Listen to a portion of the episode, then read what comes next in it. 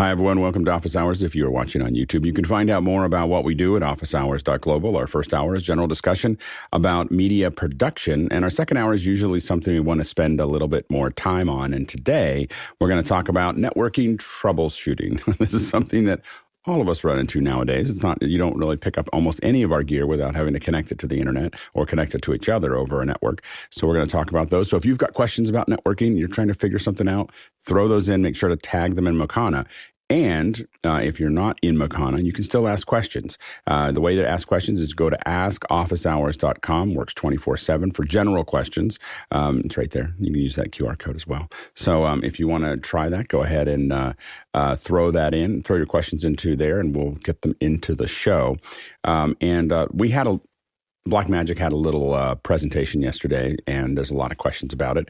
So we thought we'd just move all the questions from Blackmagic up to the front, get through them all, and uh, and then move on to our regularly scheduled program. So let's go ahead and jump into the questions. Uh, Bill, what do we have? Or Jason, what do we have? Yeah. PJ Asher in Minneapolis, Minnesota writes in Blackmagic Cinema Camera 6K. Note no pocket on this one. Full frame 35 millimeter sensor, but lacks built in NDR filters like the Pocket 6K Pro. What are your thoughts on specs, and are there any panelists going to chase some delicious bokeh with this camera? Go ahead, Jesse. I think that was a surprisingly incremental upgrade to the Pocket line. The dropping of the Pocket moniker feels uh, cosmetic, um, and it's a day one purchase for me. yeah, the the um, it looks uh, it looks pretty good. I mean, I think that one of the things the, the full frame is something a lot of us were waiting for. So I think that we the hard part with full frame is that full frame really requires a lot of effort if you don't have good autofocus. so it's it, those two things go together if you're a small producer. And again, I think that where where Blackmagic is having a little bit of they got to find themselves is that they're building a camera that is kind of halfway in between. It's got a full frame sensor, but not autofocus. It's got um, you know, it also doesn't have a global shutter. It's also not kind of a box camera. We talked about it later and so when they say they want to do it as a high end professional, there's a lot of feet. The way it's built um, makes it harder to do that. Um, and so the it's kind of this this they're kind of in this in between. The images look amazing. Um, you know, for and, and especially when you look at a twenty five hundred dollar camera, there are not many $2,500 full frame cameras. And I will say that the full frame will fix th- things for a lot of people, especially if, you, if you're planning to use ex- external uh, focus tools, which would, you would do in a cinema camera. Uh, go ahead, Bill. Well, I just also think it was interesting what it does have and what it doesn't have. And it, I kept thinking to myself, who's the target for this? And it came to me that it, it's really the young resume filmmakers and people who want to be in the cinematic movie making arena. This is not going to be a good corporate camera. I don't think it's not going to be a good uh, run and gun camera. It's not going to be good for news and things like that. But for the person who wants to make the resume movie and have it look fabulous and yet still spend very little money, the fact that it has all those instant shims that Grant was showing about putting into different lens systems tells me that they're making this for whatever you've got. If you want to be a young filmmaker, this is your camera. That's where I saw it targeted. Go, Tom.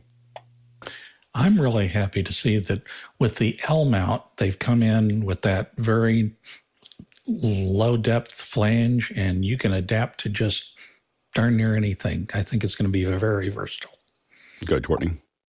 Yeah, with the uh, variety of mounts, for, especially for PL, I can see this being used. Uh, you know, made up to use Panavision lenses as a as a crash cam or a C cam or a D cam and a multi-cam shoot uh, on a professional Hollywood film. So it, it'd be a good cheap way to put an expensive lens in danger uh, and not risk too much camera. You know?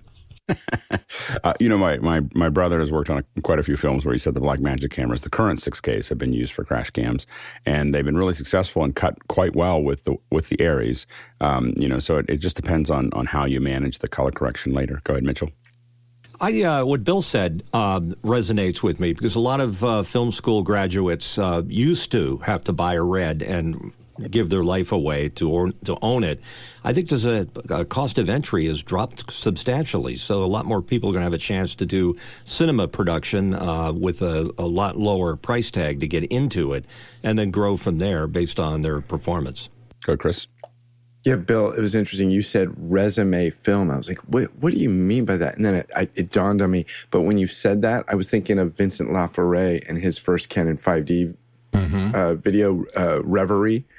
I think I think we should make a movie as a as a group and just call it Resume. the original Memento, I think, was a resume film. Mm-hmm and started Christopher Nolan, you know, everybody went wow, and the next thing you know, he's directing the biggest movies of all time. Yeah, and and I want to be clear that that that the I I I own well, own I know owns I think nine or ten of these cameras of the last generation, the first generation of the 6K cameras, not even the the pros uh, or the newer ones, and we've shot a lot of pretty good footage with it. You know, like it's it's been pretty usable footage, and it looks good. Uh, where you know where you start to have issues. Number one is it, while it seems like a feature to have the, it is a nice thing to have the monitor on the back because you can just set up and start to shoot. The downside of that is that you just worry about it all the time while you're building rigs because you got this piece of glass sitting around you um, that you have to kind of manage. And the form factor, you know, really the form factor for filmmaking has really become box cameras. You know, we, we just want a sensor, you know, a sensor box that has some IO to it, and then we want to build something around it. And I hope that Blackmagic, I, I personally hope that they just replace the Ursas with a box camera and use this camera as the, you know, this is the cinema camera with with a with that. And they, I think that they have these studio cameras that they've been building that they've been putting out. These these the new Ursa with the 30 Super 35 that really has this kind of studio um, build for it.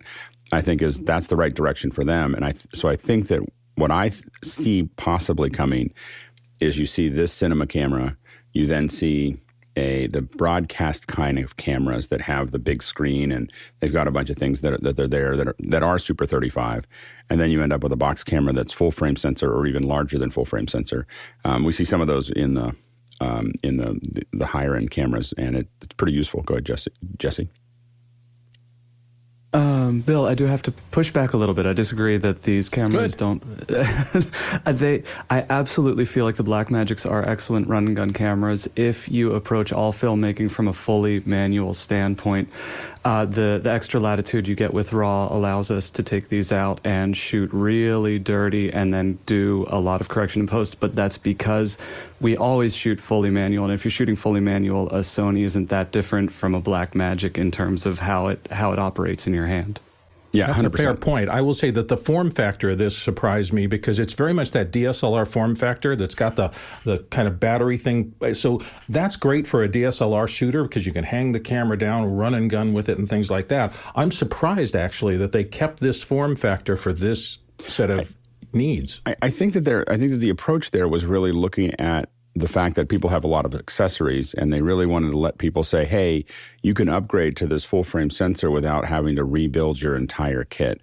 Um, while I, you know, so, but I don't think that would have stopped very many people. Like I just, to, to be honest, if that price point, if the price point was $500 more and we had a box camera with a, with global shutter, I think they'd sell twice as many. you know, like so, um, because it's just you know, like we suddenly have you know, and, and even without the auto the autofocus, by the way, super hard. Like they they you know like what Sony's doing is really hard. But if you're trying to go towards YouTube, and I think that if you look at some of the stuff when they keep on saying you can shoot your TikToks, you can shoot vertical, you can shoot these things, they are definitely aiming at that market. They're aiming at this social market. When you see the job listings for Final Cut Pro, you know, and how many are looking for iOS, these two companies are really fighting hard for that for that that social market, that social media production market.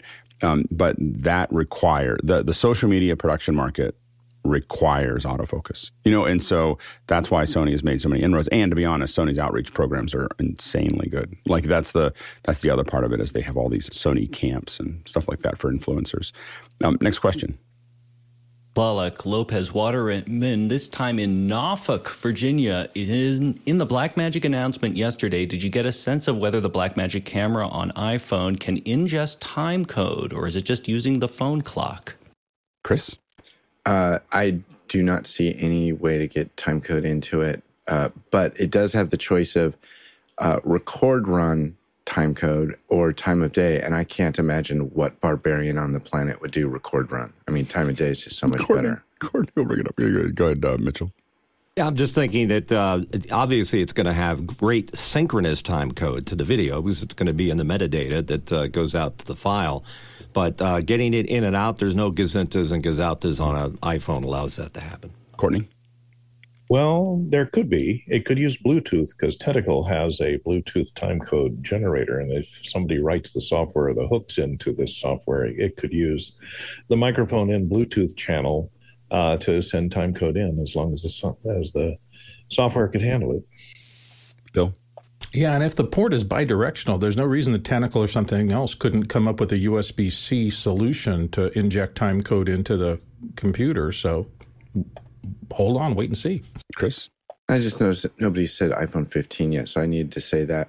And then also, um, I just say it. Just say it randomly. iPhone. I did, and so uh, I think this is brought to you by the iPhone. What's 15 most amazing about this lens. this iPhone app is that, and I said this to Alex yesterday, Blackmagic Sherlocked Filmic, and Apple wasn't even part of the equation. Yeah, I mean, I think there there might be questions about this in the future, but I guess since we're talking about the the, the iPhone app here, uh, that was a just a, a daisy cutter. Like like it, you know, just I mean, they just they just they just dropped a bomb on every every company making uh, a phone um, any kind of app for the phones is gone. Like it it is like it. I I couldn't. I, I was just stuck. Uh, yeah, I. I the, Did you have any idea this might be like a thing? No comment. When But you the, pulled the um, phone out, I was like, "What?" So, but but the um, but the but I but I will say that the uh, the this is a date. This is just such a incredible. The problem is it's integrated with Resolve. It's uploading to the Blackmagic cloud. It has all the tools that you want. It has the interface that ma- that that is very similar to the other the other cameras. It is like I just don't understand how Filmic sur- survives this. To be honest, and we we're we've been friends with Filmic. We've had them on the shows, uh, but I don't know how how they get. Um, you know how that how they get around this. Go ahead, Grant. Chris just wants to jump in again. Uh, uh, something about not knowing if you, you knew about it ahead of time, Alex. What I love is whether you did or didn't. Just saying no comment is so classy. Like it's just, it's such a cool response. Um, uh, what I find with the app is it feels like a version two already. That's what was amazing to me is all the settings, all the all, everything that's kind of built out in it. It doesn't feel like a beta. I Yeah. didn't say it was a beta. Um, it, and and to your point as well, Alex, about it being the same kind of interface. So if you're familiar with their cameras, then you're you're learning this as well. And so you could throw this at someone who has never used a Blackmagic camera.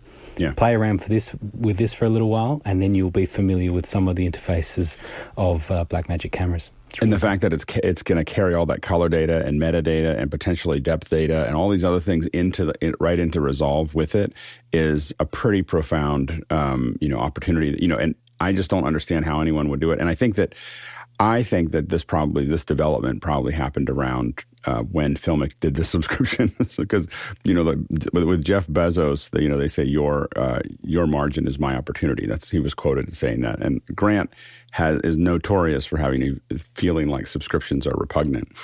And I can just see him just like seeing the filmic thing and deciding your subscription is my opportunity, you know. And and um, I think that he he went. I, I, personally think that he went. I have no no information about that, but I but I um I think that that would be probably when my eyes would light up. Like, hey, I could do something. Go ahead, Chris. Um, I want to say something briefly about the Save Clips to menu. Uh, the about putting it to the cloud. I texted as soon as Grant said that. I texted Alex. I was like, "Okay, you you you got my attention, Grant Petty." Um, being a pretty much, I don't like Resolve, um, but not as an editor. I I think the idea of clips just magically appearing in a bin is problematic because I want to know what's going into my project. It's a little bit of sour grapes there, but I'd almost rather have it just go to my hard drive. But with the thing, you don't have to go straight to the um, to the cloud. You can pick any folder, shared folder, and so we set up a iCloud shared folder, and I can put the clips right into that iCloud shared folder. So it, it doesn't have to go straight into the bin, but it does magically show up on my editor across on the other side of the planet. Do you think that think announcement about, from yesterday with the bigger buckets was a part of that? Because uh, iCloud yeah. now has bigger accounts. I don't think it was part of it. I, I think no, Apple realized that a lot of people are shooting in ProRes now. I, I think that the, also the the as a news gathering device, you know, this just took a huge jump. Like, so if you're an editor in Resolve, and and to go back, it's going into your bins as someone's doing news coverage. That becomes a pretty profound way to make a fast turn. You know, with a you have a camera with a cellular connection, able to um, dump f- files as they're shooting from the Ukraine or from you know wherever. That's a it's a game changer. Go ahead, Courtney. Yeah, what I think they did is they just took the uh, Blackmagic uh, 5 inch 12K video assist code and user interface and everything in there, and then piped the iPhone camera into that. And it'd be an easy ARM translation. So that's why it looks so familiar, and all the controls look the same as the video assist. And uh, it's it's an easy transition, but they added the cloud stuff. You know? And the and and the the reality is is that the hardest part of building software oftentimes is figuring out what to do, not how to do it, you know, especially when they've already done it once. So the interface, by not changing the interface very much, you know, and we have to remember that, you know, Blackmagic's a big company. You know, they've got a lot of programmers. So it, you know, anything that they decide to point towards, I mean, we think of them, we don't, we're not conscious to it because they don't show us their headquarters very often, but there's a lot of people down there working. Um, you know, so the the numbers I've heard thrown around and informally are they probably have about three times as many programmers working on Resolve than than Adobe has on Premiere. So so it's it's you know so I think that it's you know and so there's a pretty big staff. Uh, go ahead, Jason. Far and away, my favorite thing about this app is that by default, right, you plug it in here, and if I put that lead in, you're seeing uh, keep in mind it's vertical, right? And then when I switch it horizontal, it goes vertical again, and it if that is the default behavior, which makes such a difference when you know you're yeah. trying to deal with this stuff. Go, Bill. Very quickly, yesterday's show, Calvin Roberts, which was a fabulous show, and you should all go back and watch that. Um, he's talking about how he had to schlep all this gigantic gear. This completely eviscerates that. And having worked in ENG, electronic news gathering, for a for a group that did TV stations, I don't think anything other than pocket smartphones are going to be capturing news in the very short future. The idea of having to go out with a full crew to I, do something other than maybe a sit down interview where you want it to be lit perfectly, gone. I lived mostly in DC for uh, for a couple months in 2019 or 18, and all you saw were these foreign, all the foreign news. They were all out there with iPhones, and they would literally set the thing down, and they had they'd, be, they'd stand back and hold a mic and talk into the into the camera and go. I mean, were, it was all one person just giving hits from different parts of DC. It was an, it was kind of, and only a couple years before that, they were they had a camera crew and an audio person and everything else. Now it's just a reporter that knows how to use an iPhone. Uh, to go back to the question of time code, you can always get time code in if you drop it into the right channel as a, an audio input. So uh, we've used that for years. So th- you could do it and mix still have your mic on one side and your uh, your audio coming in on the other. Next question. Alexander Knight in Port Coquitlam, BC, Canada. Thoughts on Black Magic live stream event from Thursday? Lots of really great products, but what other problems are you looking for them to solve? Go Grant. I, I, mean, just in general, the the announcement was really interesting in this week of having uh, other announcements that are happening, particularly Apple, and they had these skits that happened and they had all this kind of fanfare that happens that they that, that Apple does that we enjoy. And here's uh, a good Aussie, uh, another Grant who just gets on and says, "Hey, I'm Grant from Blackmagic."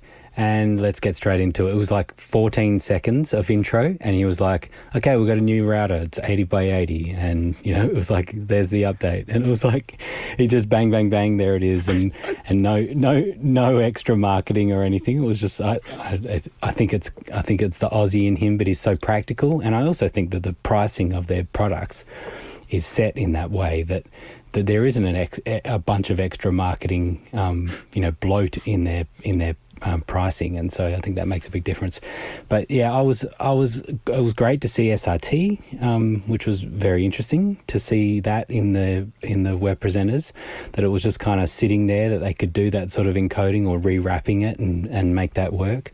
But interesting that they couldn't do 265 um, encoding on the Web Presenter HDs, but they can on the 4K, which says that they had it kind of sitting there. They've got a 265 encoder on the chip, just kind of sitting there waiting for them to do a firmware upgrade and release that. Um, that's a pretty cool thing that Blackmagic does do. Uh, that there's things sitting there waiting to be sent out. But um, I, I, guess I was hoping to see PTZs and you know all that sort of stuff. But but one day maybe. I, will say after watching both of the of the keynotes, I think that for me, the Blackmagic keynote was better than the Apple keynote for probably one hundredth of the cost. you know, so I felt you know like so so the um, you know the uh, uh, the black uh, the Apple the Apple keynote came down to, hey, we've got a great new camera. And like, you know, like everything else to me was just kind of like, okay, you know, like, and the first half an hour was a complete waste of my time, you know, and, and I think that it was, I think that Apple just filled it with a lot of fluff and and I think that they they had very little to talk about, and they you know the the the phone the the, the watch was a minor upgrade, which is great if you're buy, if you're thinking of buying an Ultra, um, but so the watch but they spent an enor- enormous amount of time on something that just was not that big of a deal. Uh, most of the upgrades for the iPhone were you know incremental, which is fine. Um, the camera has me buying the camera, buying the buying the.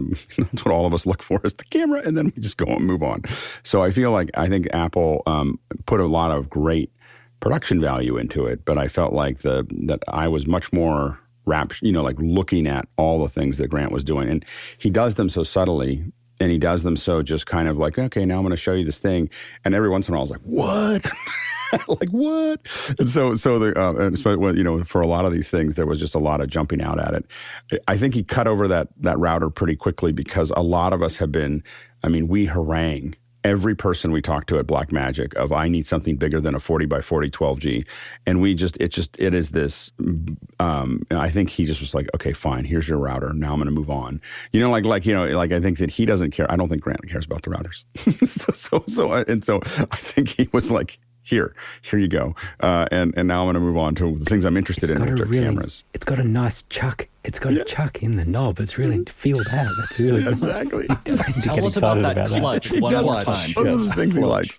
But but the router itself, I just felt like we couldn't get his anybody at Blackmagic. Oh, we got people's attention because we were just talking about it all the time. Like I just I'm just dying here, you know, for for an 80 by 80, or I wanted a you know, obviously a bigger one. But but the um uh, but the but we have a 72 by 72 that was stuck to 1080p because of that you know and and we would have bought 100% would have bought the 80 by 80 which i think is actually less expensive than the 72 that we got because it's the old fashioned big one that's that, that that has cards and stuff like that.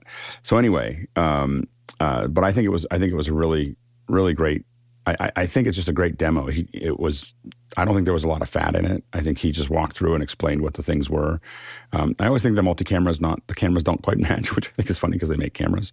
Um, but uh, but I think that they're all always pretty close, and, and it has this weird thing where you feel like they recorded it, but then it feels live like they didn't quite. It, it, I think I don't know whether they're adding kind of the imperfection to it or not, but uh, it, it, feels a little um, either forced or just not quite finished. Uh, go ahead, Courtney. Uh, yeah, I was really surprised by the fact that there was no mention of 2110. I mean, the only products yeah. that they even have now with that on it is the Decklink IPs. There's three new ones of those, but and they didn't even mention those. I don't think, and the uh, they've been out I think for a while, but um, that really surprised me in the fact that the new consoles didn't mention really much of it, interface differences. They did uh, mention on the on the big uh, production hubs, the big uh, routers, that they changed the internal structure so that you could replace on one row of uh, SDI inputs if something goes bad, which has always been a problem with those because once the connector fails or one of the input fails on one of the inputs, you know, it's write it off. Don't use this input anymore until uh, uh, and it couldn't be fixed. we had, we had one. To, you know, anch- turn that thing into a boat anchor because three of them go dead. You know. So we had we had a, we had one of the older ones, and someone had stepped on one of the cables, and we had to put a sticker over it. It said forty by thirty nine. you know, we had a piece of tape over it.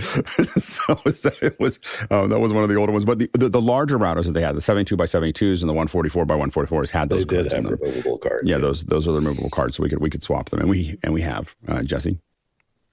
Not only did the cameras not match, they kept crossfading between them, which felt like a relic of like 70s, 80s public broadcasting. It was a very odd choice. Um, Grant is so good at building trust. It, it blows my mind every time. He just slips little turns of phrase in th- phrases in throughout that that make me just feel like all in on the company. And the one that caught me on this was every time he talked about a bug on this on this broadcast. He kept going, "Yeah, so that was really annoying, and we fixed it."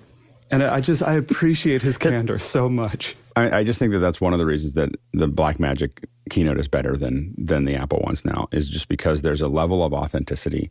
This is the owner of the company, and it, and it really is. Black Magic is an expression of Grant Petty.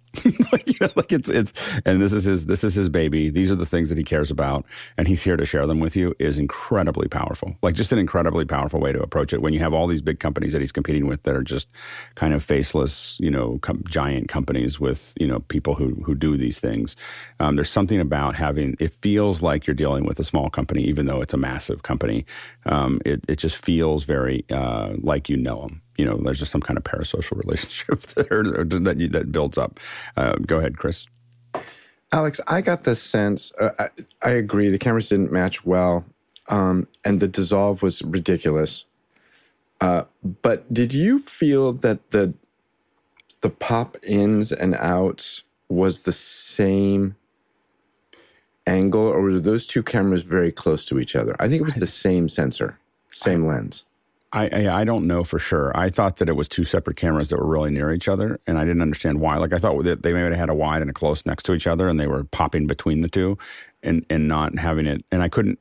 then I also couldn't decide whether they were just they had recorded this a couple times and were jump cutting. I I, I don't think quite, they were jump cutting between different takes. It, the, the the dialogue was too smooth. It was too smooth to be, you know, right. unscripted dialogue to be able to do that. Super mm-hmm. hard to do. Super right, hard right, to do. Um, but imme- almost immediately I thought, oh, they're going to show a box that is one camera in, two framings out. Oh, like, right, like, yeah. like I thought that's what they were going to uh, uh, be announcing. Um, but the two different feeds, I think it was the same mm. image sensor. I think some huh. I think some new director kid said, "Hey, watch this, Grant. I'm going to do and, this." And and those aren't hard to do. I mean, if you're doing only 1080p, you run it you run it into the switcher and then you convert yeah. one down. If you if, if, only you had enough Teranexes to do this, you know, um, you know, so to to make that happen, I go go ahead, Mitchell. Yeah, if he wants me to trust him just a little bit more, a jump cut would be nice. Hmm. Uh, next question. Tony Mobley in Newnan, Georgia writes in With the new BMD camera app for iOS devices, can it be controlled by the ATEM Mini? Uh, I will say not yet, but I wouldn't put it out of the question. There's no reason why, if you're sending this IP information, you couldn't uh, do it. And I don't know if if if uh, I don't know if we have a question about this later, but notice that there's a REST API for the new cameras. Ooh that means you can change all the settings from the web. that means that the camera, if you, you can plug into the new cameras with USB C and go out to Ethernet and you can change settings in that camera. For those of us who have been using these cameras as remote cameras, that's a big deal. So I don't think most people would see it, but if I'm sending out kits to people, that's what I, that's why we have that's why O90 has so many of these cameras is we built kits that we'd send out.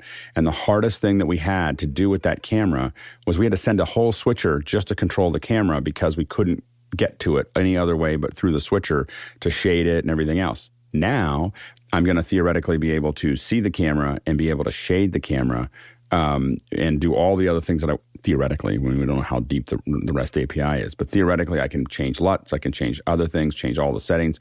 All of those things can be changed in, in my head until we see the API uh, from you know from a REST command, which is powerful. Go ahead, Courtney.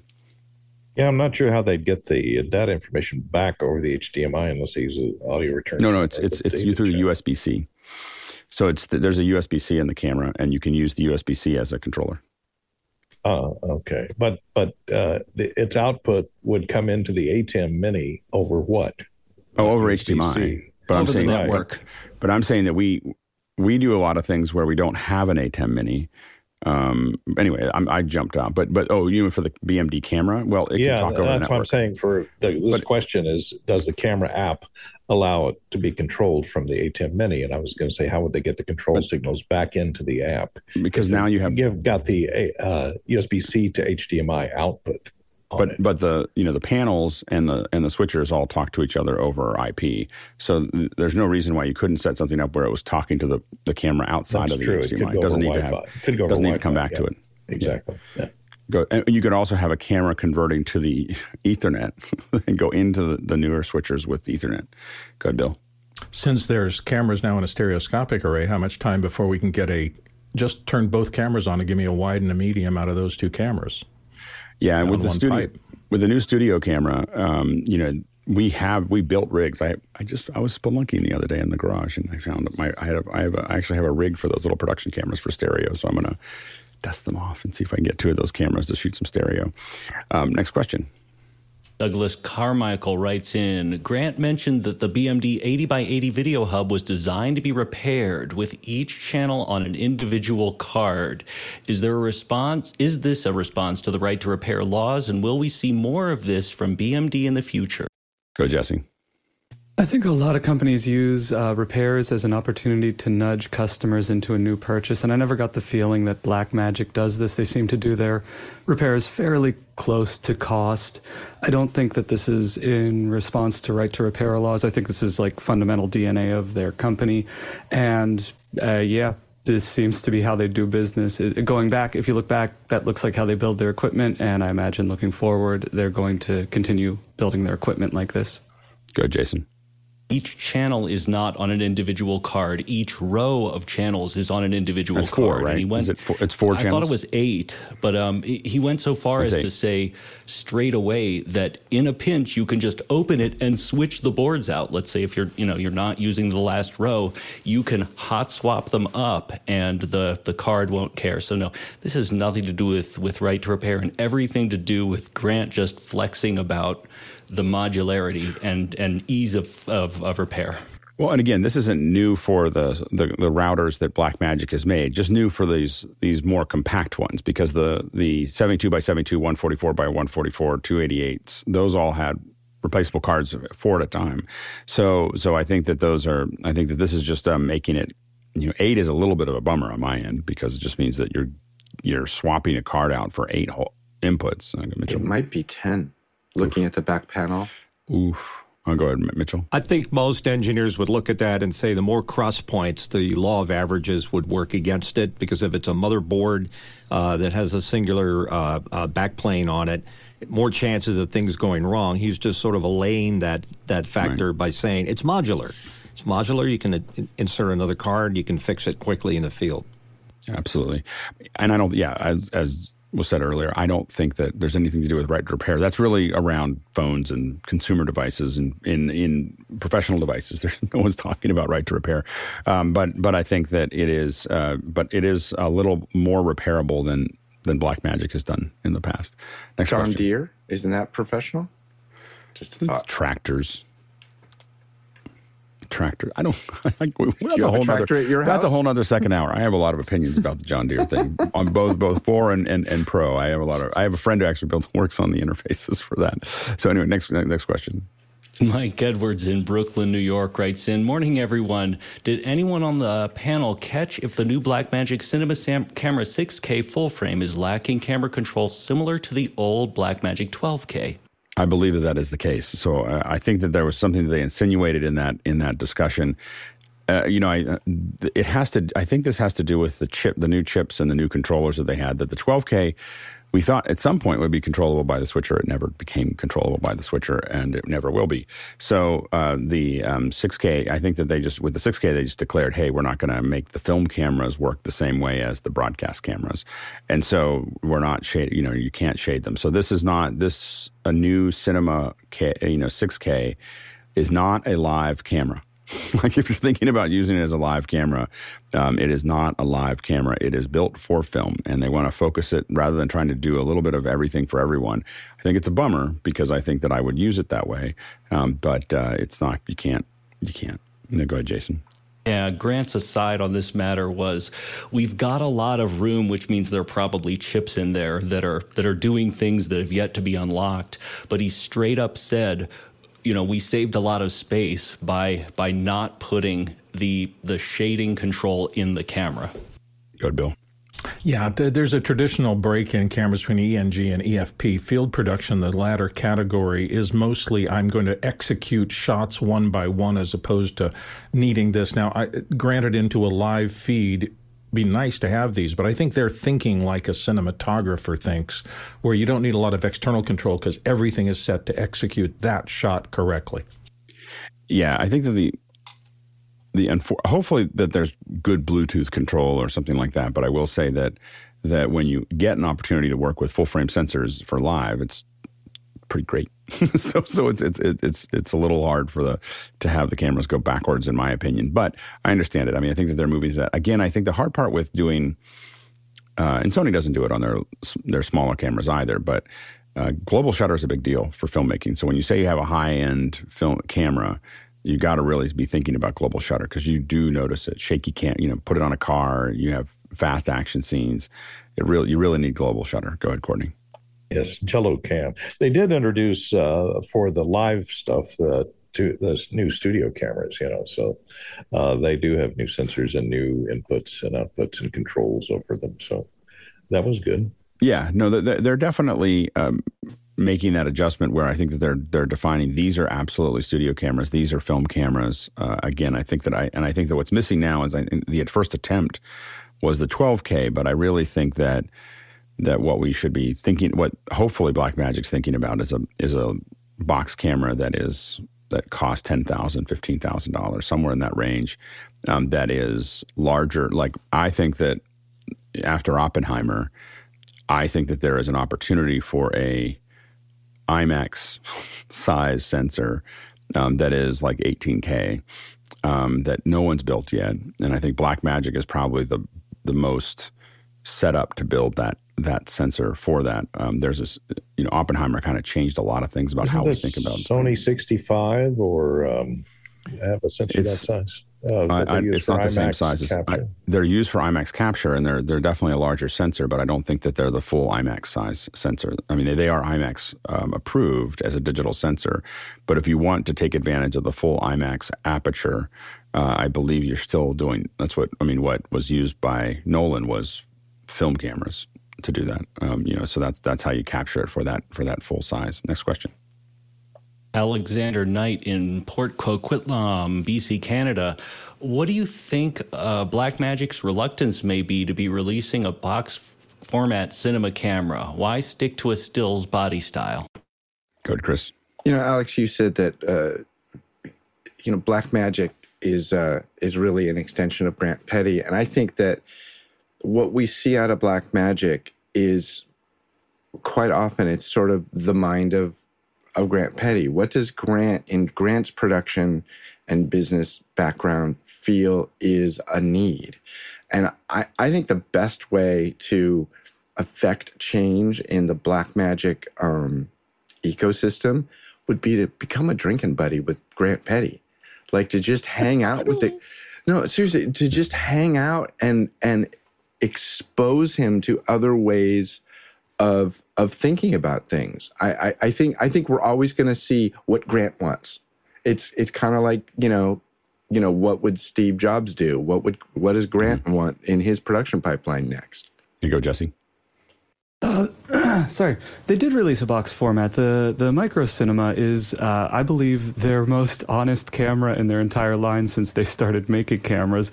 That feels like the the most accurate representation of what the the Blackmagic sensor is doing. I'm glad to see the return of the micro. I think they stick with the stills body because that's where the R&D has been. Um, I do believe that they should have moved away. If they were moving away from the pocket naming, they should have moved away from the body as well. That that feels like a pretty big miss. Yeah, I I was really excited about the studio. I, I man, if that studio was Super 35 or even full, like the the thing is the new LX one from Sony, full frame sensor in a small little body uh, is really compelling. And so I think that the the I, would have loved to see them move past the four thirds size. You know, I, I get it, but I, I, I, you know, and, and it's a huge upgrade. Like I have, I used to own, I think, 15 of those little guys. And um, the little changes they made, the regular power, not having to go through a pin, the USB C input, the, you know, the, all the things that they, oh, and, and let me tell you, he did say people were a little annoyed with the last, um, uh, the way that they, the SDIs worked. A little annoyed is the Yeah, understatement of the world. like it was, you had to buy Laird was the only ones, in my opinion, that made connectors for that DIN. It's a DIN 2.3 1.0, I think, or whatever, 3.2 1.0. Laird was the only ones that made them that were easy to get in and on, on and off of those, and I had hundreds of those cables, and they were. We went through lots of different ones to get them. Otherwise, you're like sitting there, you know, saying horrible words on set, trying to get the thing off. Um, so just having little SDI, you know, BNCs is great. Uh, Mitchell. Yeah, I think the stills body style, it's the form factor, and people like holding it in their hand. It just feels comfortable if you're going to shoot. So if you're uh, in, into holding it in your hand, a box camera requires a build out on a tripod and all kinds of other jazz. A, uh, a form factor that's like a stills camera, just grab it in your hand. You can shoot with it much easier. Go, Bill. What both Jesse and Mitchell said resonates with me. The other thing is that you've got a line already that's producing this cage, this body, basically. So uh, making adaptations to it is way quicker to market than starting with a blank piece of paper and designing a brand new form factor for the body. So I think it's just a matter of it, this was the easiest, fastest, get it out there and make it great path they could take. Next question. Oh, let's see. Graham Cardwell in Belfast, Northern Ireland writes in Blackmagic Camera app versus Filmic Pro. Can the free legacy version of the Filmic c- compete with the new BMD camera app? And can the app be used as a camera source for Zoom? Chris? Basically, yeah, asked and answered. I think this kills Filmic. They should just pack up and go, you know, uh, buy a lawnmower and become gardeners. They're done uh, in business. And yes, you can uh, you can get a clean feed out of the HDMI from the Blackmagic camera and use it in Zoom if you wanted to do that. And I, you know, and I've experiences of having software that was basically quote unquote Sherlocked um, in the, in the thing. And the best thing to do is just to get you know, save your pennies, uh, just reduce, reduce. You know, like we just immediately moved on. You know, it was, uh, and um, we just were like, well, that's it, and we didn't really try to fight at all, and we took our profits and ran. Is, is, so is Sherlocking somehow related to jumping the shark? What, what's the origin of the term Sherlock? there was a there was a search system that um, that used to be called Sherlock on the Mac, and Apple just released their search system and that just completely replaced it. Like it was a third party app called Sherlock that would when you hit the space bar or whatever and that little comes up, that's what Sherlock did. And when Apple added it, it Sherlocked them, you know, and and uh, they, I mean, it, it killed Sherlock. I mean, it was like like that same thing that we just saw, here. It was just their market was done, and they were they were they uh, you know they complained a little bit, but now that's how it became the term. And that was probably 15 years ago. Uh, go ahead, Courtney. Yeah, just cut and run. Think of all the money they'll save filmic and your uh, tech support calls that you can now ignore. Um, but I don't know, you know, anything that Filmic would add, Blackmagic has just way more engineers. Like it's just, it, you know, you're just fighting now against a, a, company that has decided this is a market that they want, and th- there's nothing that you have that I don't think there's anything they have that would be able to compete with it because you know, because also, well, anyway, you know, I think that Blackmagic has a pretty close relationship with the manufacturer of the phone, so so I just think that that's that's the um, I think that that'll be I think it's just there's no way to compete there. Next question. Douglas Carmichael writes in Do you think we're going to see smaller 4K constellations from BMD soon? Um, uh, maybe at NAB, uh, you know, there there are, you know, I think that they're they're definitely looking to compact. I will say that that panel was genius. So the panel didn't look like a big change, but a big problem that we have loading into locations is where to put that panel. You know, and having a panel that is not taking up your whole desk, that half rack was genius. I, I was, you know, it, it's not like I, I just want to underline that was a huge upgrade for people that are doing smaller shows, not even smaller shows, it goes wide, but going wide instead of deep is really, really useful for, for those of us who are on a 30 inch, uh, uh 30 inch deep um, uh, table that has other things on it. Yeah, go ahead, Grant. Yeah, it's also the reach of that too, right? The the the existing yeah. one with you know, it's like so I've got the the older um, 1ME advanced panel, and the the problem is you just don't have enough buttons. You can you can shift and Yep. things, but you really want the more buttons. So that that's a that's an amazing upgrade. Uh, there, and, there is and by the way, this is a, it's hidden as a 4ME panel, right? Because it's got the selectors Yeah. for the 4MEs. It's just that you don't have them all exposed at one time. The other thing that I thought was interesting that, that if you looked at it carefully, the the the the two ME the two panels were talking to the switcher at the same time. So you could have multiples of these all stacked to. It basically gives you a way to build a modular 4ME doing what you wanted it to do. Yeah, go ahead, Grant. Yeah, it's a much better, much better way of doing it because you can have multiple people that have the same sort of access across the different MEs, and we've done that same same sort of thing, and we find the one ME panel is easier to do than than having the two ME or the four. But um, to to Douglas's question, there is still the old grey um, production um, 4K um, switches that they they have apparently still available. So they might roll those in, but I, I just don't think um, there's a huge market to go to 4K at like a 20 input or something. I, th- I think um, they've got those HD models now, and then you want to do the 4K, then you pay the extra and you get the 40 inputs. Um, and away you go. So I don't know whether they'll whether they'll um, upgrade those older ones or not. They've kind of they've kind of made this new 4K, 8K, 8K, 4K, and, and, and HD versions, but that seems like it suits the market. I used to wish that they'd put more super sources in until we had mix effect. Once we had mix effect and we were able to very quickly get between super sources, uh, it didn't matter. I, I'm still amazed that Blackmagic didn't just buy mix effect or, or you know, it, it like if you have a, a switcher that has a super source, a Blackmagic switcher that has super source, and you don't have mix effect, you're only getting like a quarter of the switcher. like, like you know, like it's it is literally a four x multiplier against every every one of those. Go ahead, Chris. Yeah, I will say, as a somebody who used to switch it, you know, on big switchers, uh, uh, sitting down at a big switcher is kind of cool. I'm just gonna, I'm not gonna lie, it's it, it's pretty dope to sit It there is. like boom, just a wall, you know, and. I'm waiting to see somebody to, to kind of like pull a sort of. I don't know if this reference hits with everybody. Does anybody know who Daryl Dragon was? He was like the Oh yeah, the captain. yeah, the captain from Captain Tennille. I want to see somebody take a, a stack of those and stack them on a keyboard rack. You know, like like you know, like '80s rock band. You know, with multiple keyboards. Like, there you go. There's your 4ME, 4ME stacked high instead of deep. Yeah. I'm saying. I'm just saying. There's there's things to explore here. I mean, one of the things I'd really like to see is a protocol that they that they have to, to talk to two switchers at the same time, and the reason for that is really to be able to tie it in for redundancy. Um, so being able to have one panel controlling two two switchers would be really useful. I, there's not there's ways to hack that, but I think Blackmagic should allow you to do that from the ground up. The problem with that is the little box that you plug the two switchers into that go to the two switchers. That box will break, and now you now you have so much for redundancy. Those boxes have broken a lot less often than the than the switchers. Uh, next question. Paul Walhus in Austin, Texas writes in How do you set up your Mac to dual boot to Sonoma or your current OS? And how do you set it to boot from an external drive? Jason. Okay, first things first. Although it is possible and you can Google it and find all sorts of videos about how to do this, do not do this with your internal drive.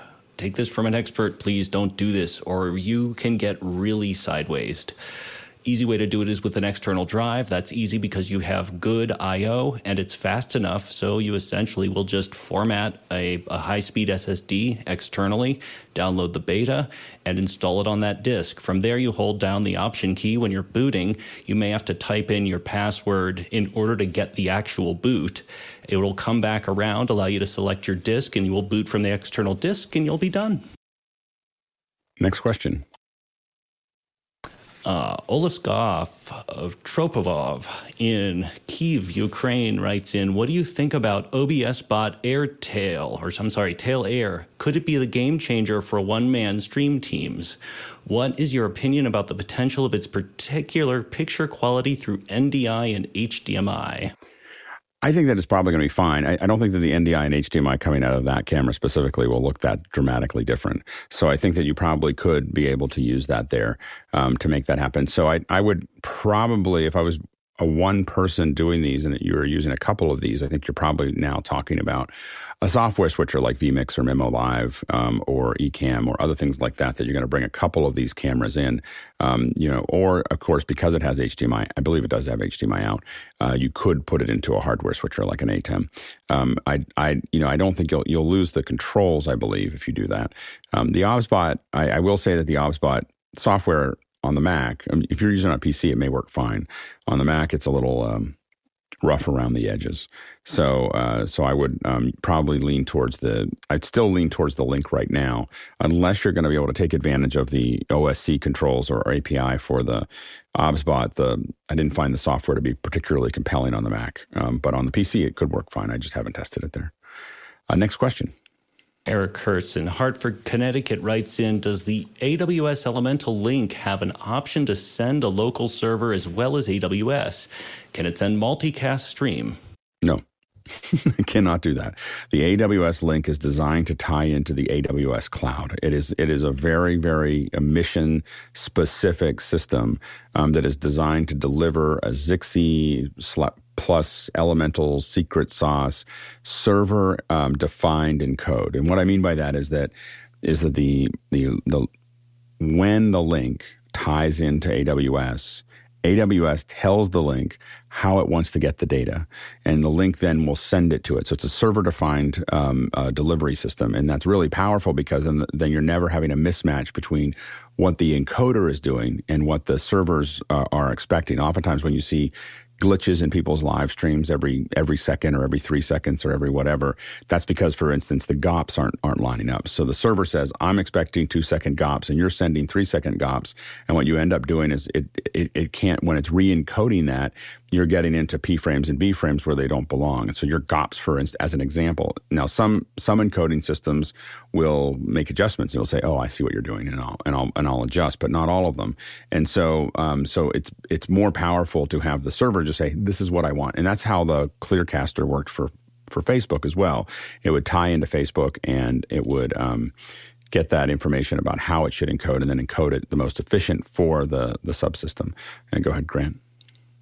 Yeah, in theory, that's how it works. Uh, my my recent testing is kind of the, in the last week or so has been I've been having problems with the link uh, where where the image is breaking up. Um, to your point, like it, it, it's actually getting like lo- sorry lines of blocks and, and things that are breaking up in the image, and and it seems to me like the setting within MediaLive is not quite right because then I can do an RTMP uh, stream from a web presenter and it's, in the, into AWS it's, and it's clean.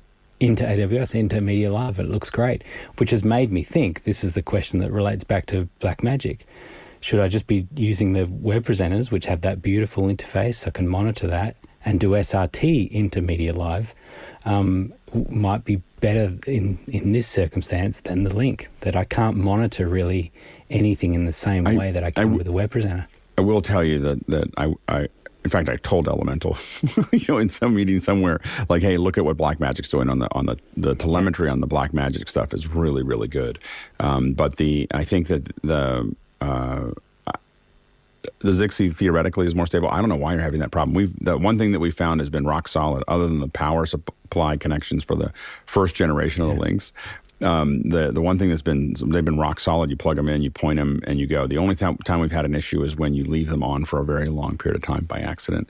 Not only do you get a large um, uh, a large bill, Douglas. I, I, I, see why you're concerned because I had to pay that bill. Um, and and yep. so the um, but you also get a uh, um, uh, you get some errors with audio and so on and so forth. So um, it doesn't like to be on for anyway. That's what we found. Anyway, next question. Uh, Jeff Flukiger writes in from Elkhorn, Wisconsin. Remember way back when Apple came out with the parallax effect on iPhone, where if you tilted the phone, you could see the icons move slightly? I wonder if spatial video footage will be viewable on an iPhone and utilize something similar. Thoughts? Bill? I can't believe that it wouldn't. You know, Apple, when they program their APIs, particularly like core graphics and core video and those things, they've built so much of this management of depth perception into those. Remember when we used to get the the galleries and every every little icon for your music or whatever had a reflection that was really beautifully rendered. Didn't take a lot of overhead because that code was built into the deepest part of the systems.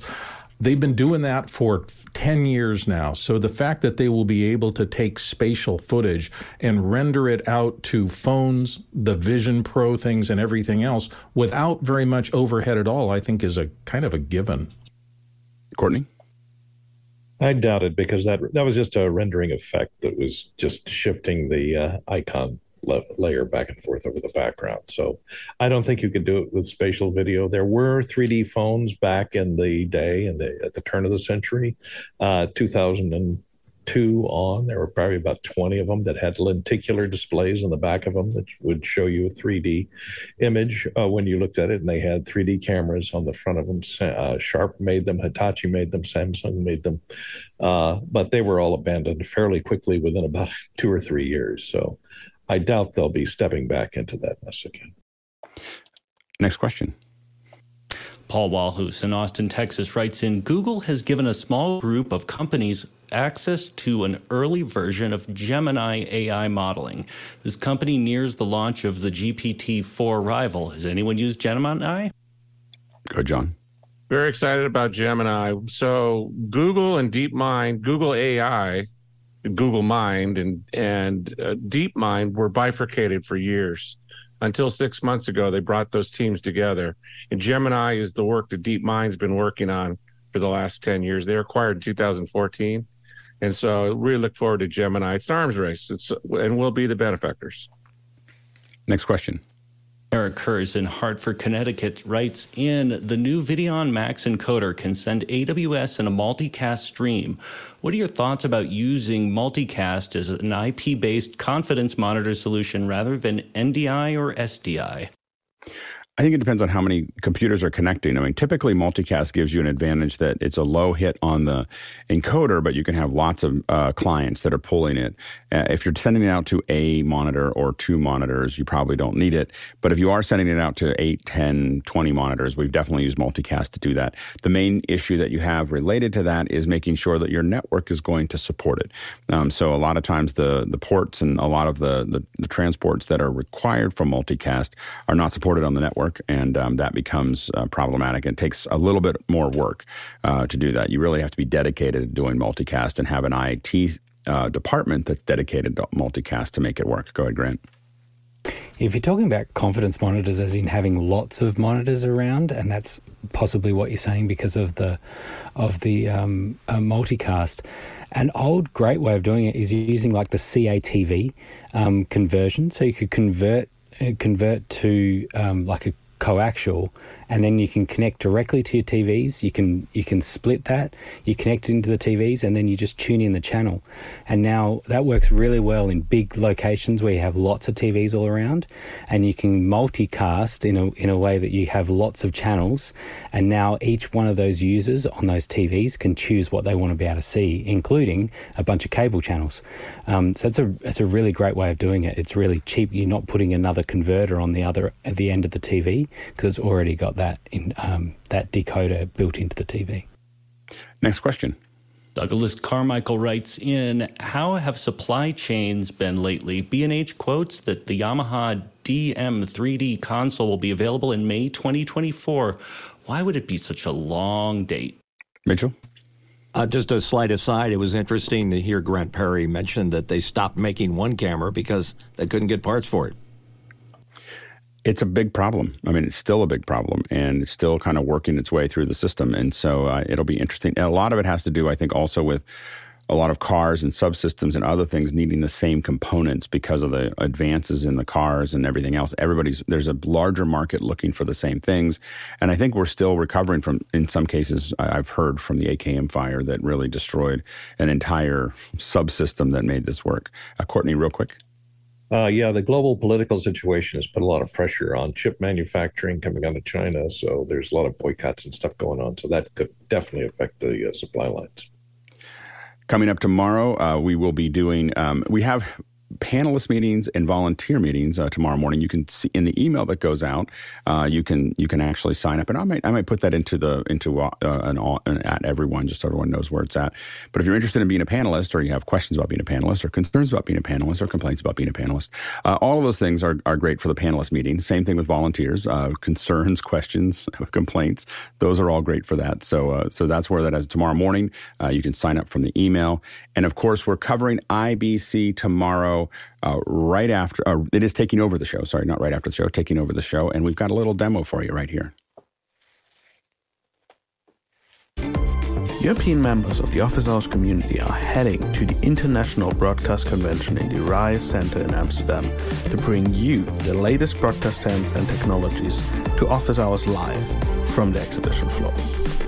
Join us on the 16th of September for the latest trends in broadcasting technologies. And this year, we are especially focusing on finding solutions for your production problems. Let us know what you would like to see, what problems you need to be solved, over on officehours.global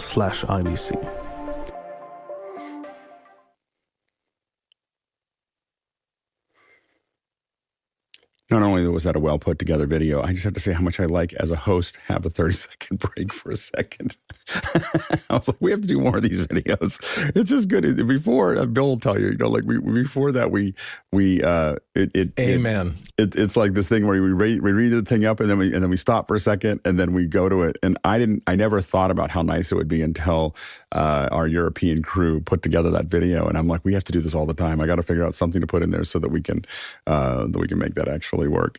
Anyway, today we're talking uh, for the second hour. Um, we're talking about network uh, solving network challenges. And we don't really have a presentation for this, so this is really going to be up to all of you, unless someone, unless we do, and someone hasn't told me. Um, no, but, we don't. We're straight questions. Yeah, yeah, yeah. So this is really an opportunity for you to uh, to ask questions. Uh, you know, the I think all of us have very specific questions around uh, networking, trying to figure out how to deal with the LAN, the WAN, the VAN, the VLANs, the VLANs. I've never said VLAN before, but the VLAN. Um, and uh, you know, I think that I was just talking to someone about the importance of you know, WAN based VLANs, you know, yesterday and talking about why we need them and what they do and how they work. And so, uh, but, but figuring out how all, all this connectivity works, um, I think is really important. And we have an incredible group of experts here that know a lot about networking today. So what I would highly recommend is if you're listening here is get your, this is your opportunity, get your questions in, uh, to, um, to, to the, to here and we'll answer your questions as we go. So please throw those in now. Um, you can also use the QR code. Uh, you can use it. We'll keep tracking it all. Sometimes the second hour gets lost this way, but in this case, if you use the QR code here or use askofficehours.com, uh, if, if you watch this later, it's not going to work for this show. Just put general questions in, but if you put them in during this hour, uh, you can. We'll, we'll get them into the show. So let's go ahead and jump to the first question. Dennis Champion Walker in uh, Radcliffe on Trent, UK writes in I live in a care home where my internet connection is my iPhone's 5G. Can you recommend a router that would share my iPhone's hotspot with a local network? You know, there's a couple, you know, the funny thing is, is that um, there was a, what we, we used to use this um, I'm trying to think of that. We we we've had things that we that would attach to a Wi-Fi. Um, the fun, the old.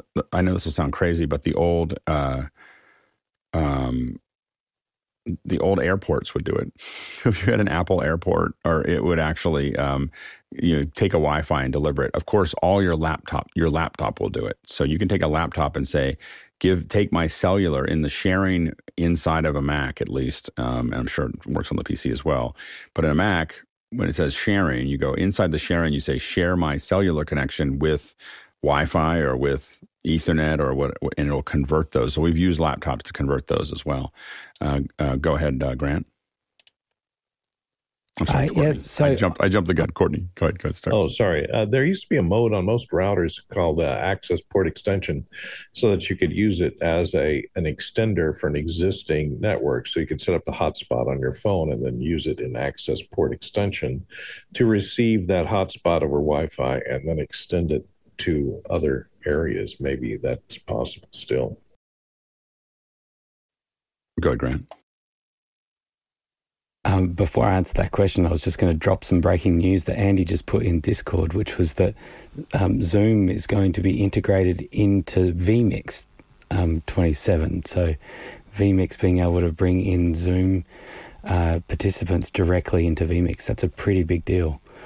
Um, anyway, I just that's great. No, that's that, that and, yeah, and that's going to be that's really going to um, be great for uh, cloud cloud integration. So now you can have you know so I mean it's, it's going to be fine in the on prem as well. But if you now a lot of that there's been a lot of lifting to serve up Zoom rooms and other things in the cloud to vMix um, for virtual events, and now you can just simply open up vMix. And I, I don't know what the number is. I think I, if I remember correctly, the number is eight that's going to go into vMix. I, I believe so. Um, so I think that it's going to be yeah. Go ahead, Grant.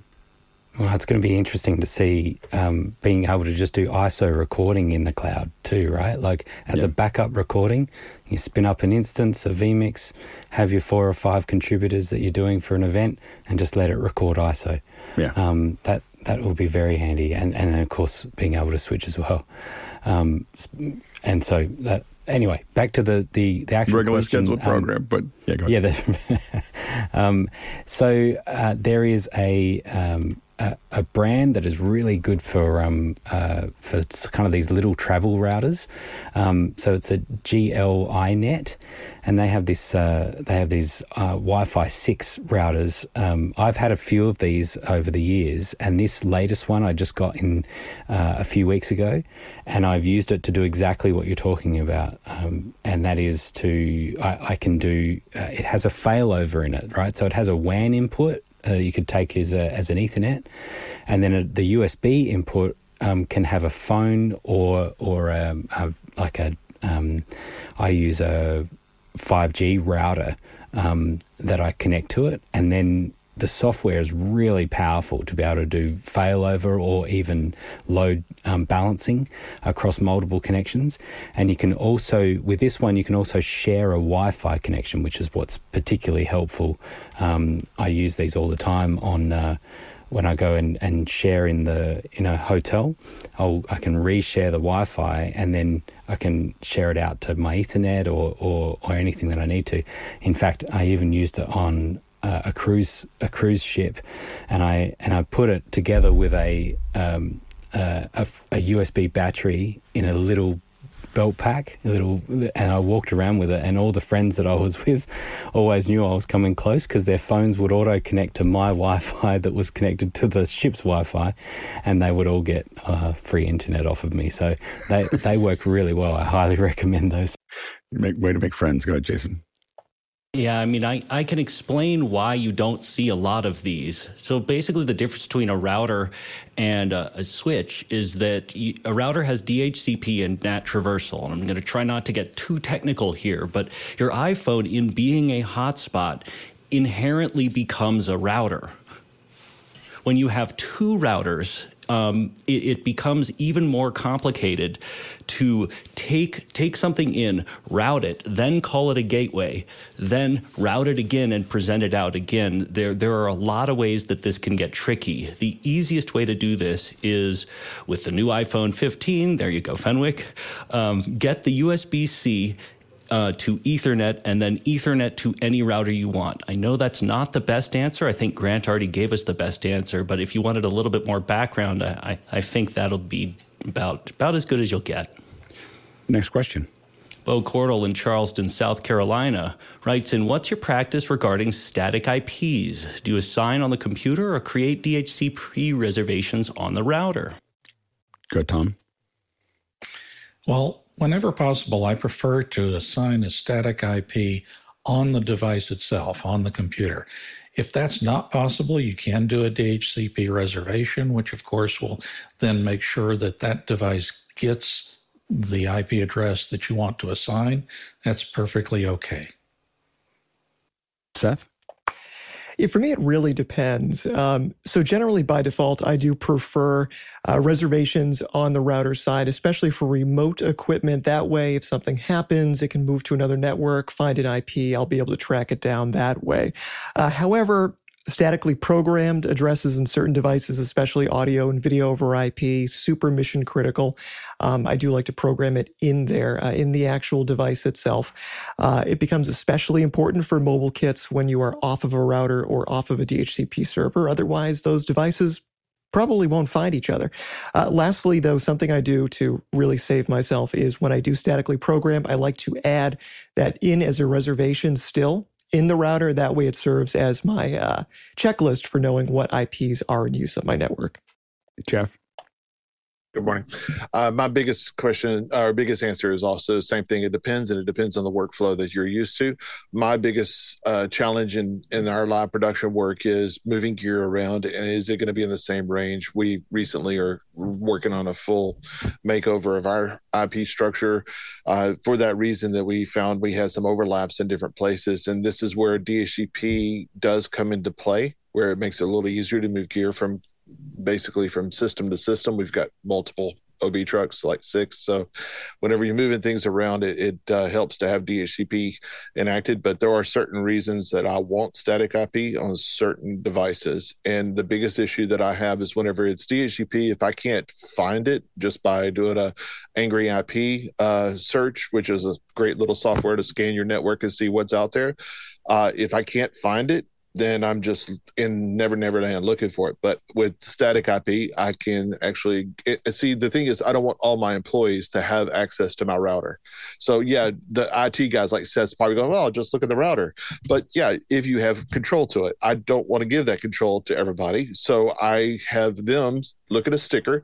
Oh, look, there's the address. 30.1201 uh, 12 okay then i go back to a computer and say okay ping dot dot dot dot 30 dot 12 there it is. It's working. Okay it's a problem somewhere else. So it depends on on your infrastructure how much gear you have how big your subnets are. That's it, it takes more. We've grown a lot in the last two years so now we're having to expand our our reach quite a bit yeah, I, I, we at one time we had about uh, nine or ten kits that were floating around the world, but we were, every time they came back in, they were just reabsorbed into the into the warehouse and then rebuilt as they went out for specific kits.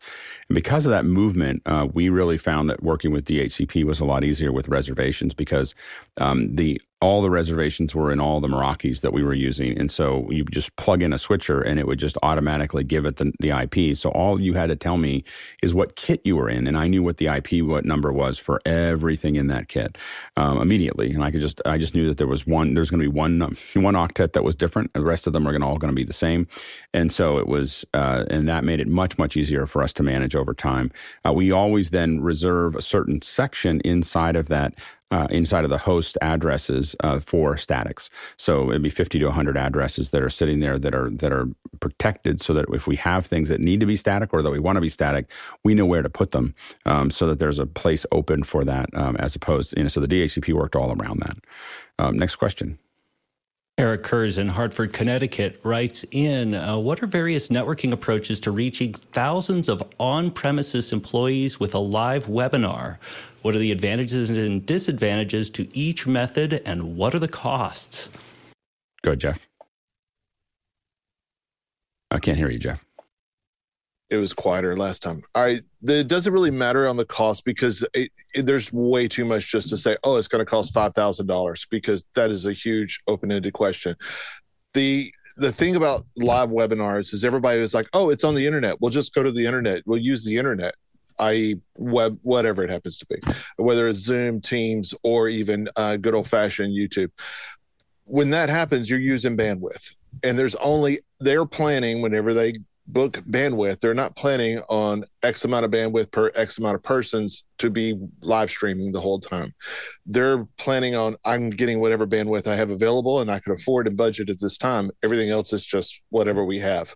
So that is whenever they they do, and I've dealt with this multiple times. Like, oh well, we have hundred people at this branch, and it was a DSL modem which is like you know one meg it's like well they're of course they're not going to be able to see it it's just stuttering it's just stuttering it's like well everybody's trying to watch it i've had this happen in fairly large events even with zoom that everybody's trying to watch it so the the thing is on site proper networking that can handle multicast, which is a higher end switch. It's not your $50 switch from Best Buy. It's a higher end switch. It needs to be able to handle multicasting, uh, which is just on the local network. Then the distribution side from the public is you have to be able to manage that. So you have to be able to get it into a venue. Say if you're going to a branch office, you need to get that into the venue and then manage multicasting in that spot for that 100 people or 50 people or 20 people. 20 people could bring down a branch office. So it just all depends on the number of people that are trying to see it, but it's not as simple as it seems. Go ahead, Grant. Uh, yeah, I would just research uh, for Zoom if you want to use Zoom. The Zoom Mesh was a was a new feature that they announced at Zoomtopia last year, and that that is a specifically for webinar is a, a like an eCDN um, uh, product, and so it actually it actually get makes the client the Zoom client um, reserve it uh, over the local network to um, up to a bunch of, of clients on the local network. So it's actually um, dividing your outside bandwidth um, by a lot and so it, it, it, it's kind of re it's kind of like um uh, like a BitTorrent almost like it's um it, it's a peer to peer sharing within the local network, um, and it's actually really simple to set up um, once you've got it all turned on. Um, if you can find the settings all within the web portal of Zoom, you find the right settings and and um, hold your mouth right, then it'll work. Um, and that's what's uh, uh, it's worth looking into. And I think like um, Cisco's like their WebEx and all those, they all have some similar things to being able to do this because it's a common problem um, in in modern offices. Of course, the best way to do it is just move everyone to remote and uh, they can all be at home. It's no problem. Use their own bandwidth. Uh, yeah, the it actually has become less of a problem. I, I actually talked to someone a couple weeks ago about this. That because all the employees aren't at home, they found that the the headquarters everyone could just watch the stream without too much impact. They were like, when not when, when it's not clustered so densely, it works actually pretty well. Uh, one of the companies that has been doing this the longest is called Kollective. They used to be called Kontiki, and they've been around for probably I don't know fifteen or twenty years.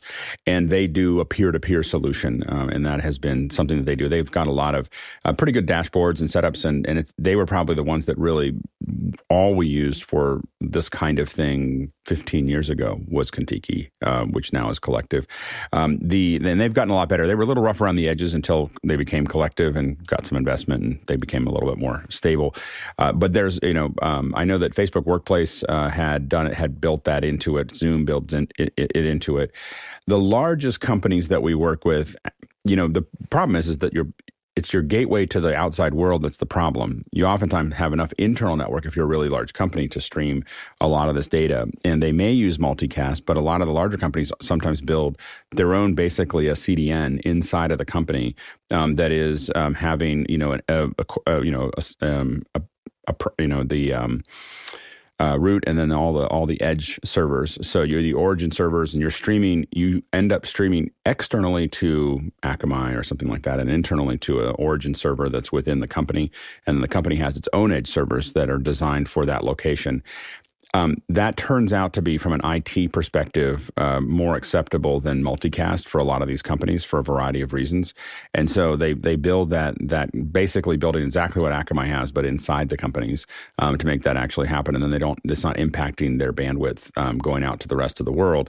It's just it's just a matter. It's a CPU problem at that point. So um, and then what they usually do there is they'll put that in a system by which the internal users just go to the regular web page, but when it sees that you're coming through the um, when you're coming through the network, it automatically just sees that you're inside the building and it hands you the video from the right place um, to um, to make that actually happen. So that's that's where I mean I'm talking Fortune 100 or bigger uh, that that will that will do do those kinds of things because it does take a little bit of understanding of live streaming to make that work. Next question. Robert Sababady in Piastow, Poland writes in My first router has DHCP switched on and it is connected to the backup WAN port on the second router, which also has DHCP enabled with static IPs for all connected devices. When WAN 1 on the second router fails, I lose internet access. Wow. Jason? Oh boy, uh, there could be a number of reasons for this. I think what it has to do with is that you have misattributed your routing tables and your router is entirely and completely confused. It is also, I will add, made entirely way worse by the fact that one has Wi Fi and the other one doesn't have Wi Fi. When you're using failover and expecting failover to fail over, you need exactly the same statics for exactly the same devices or exactly the same DHCP settings. If you end up with both or even one misconfiguration, you're going to get all sorts of problems. So you're not losing internet access. What you're doing is confusing your router with two different routing tables. Grant? Yeah, there's there's probably a really technical reason um, for how it's happening, but my experience is that WAN ports um, with DHCP, with multiple DHCP um, servers running, uh, will confuse each other and your whole network will stop working. That's what I've found. And so my ex- my experience, I don't, I don't like failover necessarily. I prefer to be able to choose the my um, uh, what's the gateway um, my Priority? host or the gateway. Thank you, thank you, gateway. Uh, I like to be able to choose my gateways per per device, right? So that so what I end up doing is I have um, my normal my my main fiber internet comes in, and that's serving everything by default. And then I have some 5G routers that hang off the back of my house that kind of point straight at the tower. Um, and I have them set to static. Um, so the DHCP is turned off, uh, the server is turned off, and then I have a the the the IP static, and then I can choose that as my gateway on individual machines, and it works perfectly. And now I can I can sort of load balance myself manually load balance um, across different internet connections, and that works really nicely. And I'm not confusing my network trying to have multiple WANs um, that are that have multiple DHCP servers and confusing it all. Go, Jeff. Uh, I'm gonna have to say this, Grant. That wow, that is a inventive way of doing it. Um, you do things different down there. Okay. Um, first thing, I, I just kind of put this took this question apart, and I noticed you have one router connected into another router. Stop that. Don't do that. Uh, so it sounds like you're daisy chaining things. Yeah, don't do that. Uh, if you have, uh, as many of us in the U.S. have, like a Comcast cable modem or or uh, any any cable modem, they're usually trying to be a router themselves. You can call them and have them set it to uh, bypass mode. Uh, they may call it something and pass through, bypass something another. You want that modem just to be a dumb modem and then have a router like a peplink or or even a UniFi or something that a gateway that can control that you can control everything through. Uh, i think that's probably the first thing i would do. Now when it comes to your backup if you have wan one if you have two different wan inputs coming in uh, peplinks and really fell in love with you can do exactly what grant is doing kind of around the way is you could actually assign certain WANs to certain inputs uh, or certain LAN connections. And so you could say, I want my server only to use the fiber, but I want my desktop machines only to use the cable modem. And then you could also cross those back and forth too if you needed to have some other backup uh, options and stuff. But uh, get rid of two routers. That's bad. bad, bad. I mean, I will say at venues we see two routers all the time because the venue has its own router and we have a router for our own system. So there, you know, and a lot of this is doing exactly what you're talking about, which is defining exact. It just has to be a network that is defining that correctly. Um, it just, it, I don't know if it's bad, bad because it's inevitable, uh, but it is, uh, it is definitely something that you have to um, manage and have somebody managing carefully. Next question. Bo Cordell in Charleston, South Carolina writes in Has anyone else deployed an NSM like Security Onion to capture and monitor network traffic? All I can say before I go to John here is that why didn't I think of that name? It's so great, security onion. You know, and, and, they didn't really take advantage of it. I mean, it should be like this hard plated onion thing that is like looks like a I don't know. Anyway, go ahead, John. Been using Wireshark for years. It's fun. You want to lose a whole day of, of productivity? Load Wireshark and start playing with it. The next, oh, go ahead, John. I'm Jason. Jason, sorry. I, I just wanted to add that um, the onion comes from the onion router, which of course is is the quintessential way to, to, to get onto the dark web. So that that's that's the namesake behind that. Next question. Ed Wilcock in Grand Rapids, Michigan writes in Is anyone currently using ST2110 workflows? What are the uh, pain points? What are the costs uh, for the networking infrastructure? Any advice in terms of the networking for people considering ST2110? Jeff? I have an Arista switch sitting in my rack. It cost uh, a little over $10,000. Uh, that was the cheapest way in that I found. So it costs a lot, unfortunately, and it's a lot of pain. NDI is way easier. Uh, go ahead, John. Yeah, so so the, we got a tour uh, from um, uh, it was Guy actually. We got a tour from one of the NFL trucks. They're using Cisco 100 gig backbone routers, and those are about a hundred thousand. I think Netgear's announced the 100 gig switches I think they're about eighteen thousand dollars. One 1080p stream at 30 frames is going to be over one gigabit per second. So you need you need you're going to need at least 100 gig backbone. I mean, it depends on how many cameras, of course, and how many throughputs that you're pushing through for 2110. But um, you're probably you probably 40 is probably the minimum. You know, like if you're going to do a 2110 installation, is that's that's entry level. Um, so so you you are talking some real money uh, to get into this stuff. It's not it's not it's similar to SDI costs, you know, for for what we're doing. Um, but uh, but it's it is uh, so I think that that's the you know in the overall. Uh, but but it depends on how how many signals that you're going. Like that truck, I don't even know how many. I mean, it's an incredible amount of signals that are going back and forth with that with that truck. Um, I wouldn't. I, I, admit that I, I think that 2110 has a has a pretty interesting future. Uh, I wouldn't build a truck with it. Um, so I, I think that I've seen the trucks coming out, and I think that they're all still working through it. so so it's it's a it's a it's a lot of incredible amount of damage. You know, and, and I, I the problem that happened in the past is people were building these stu- studios on 2110. There's a couple in San Francisco that built on 2110, and the issue that they got into was that there's the compatibility was really a problem because they have all the substructures, but now they got to convert everything in and out of 2110. So until all those external devices really come into play, it's not it's not necessarily viable. Uh, next question. Robert Sababady is back from Piastow, Poland. Networking, is there a smart way to minimize the switchover time in a Cisco or Netgear dual WAN router to a minimum, but to avoid losing packets switching back and forth? Alex, yesterday I was referred to you with this question. Go, Jeff. Uh, for us, it made us move from the UniFi platform into uh, PepLink. And PepLink, we actually have their Speed Fusion, which is leveraged in that. So it actually has active connections at all times bonded together. Uh, they call it Speed Fusion VPN or Speed Fusion bonding. Uh, any of those. Matter of fact, uh, our buddy Blue over in uh, Charleston now, in his studio, we set up, and that was one of the first PepLink deployments we did. We were on matter of fact with a guy here somewhere uh, we were on a call with him and we were doing a test in zoom. It was seamless. Never once dropped. And that's what you want right? You want backup not to be downtime. And so uh, it all depends on the implementation and what happens.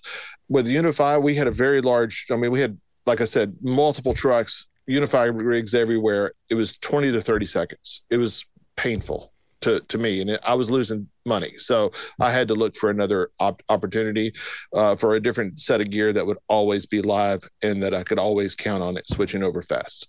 Jason. I don't have much to add to that. You can simultaneously, you need to be able to double the, the packets going out if you want absolutely no packets lost straight away. If you're just looking for failover, use an edge router and program it very carefully. Next question. Bo Cordell in Charleston, South Carolina writes in Is anyone else capturing and displaying network metrics and logs with something like Prometheus, Loki, or Grafana? I think we need Bo on the show. Like, you know, like. Absolutely. with with this crew, if, if you're, st- yeah, go ahead, Jeff. I'm still waiting for Bo to give me a call and give me a tutorial on Grafana and how to make it work because I installed it and I was just like, okay, it's installed, and now what? Because there's it's huge. Big things.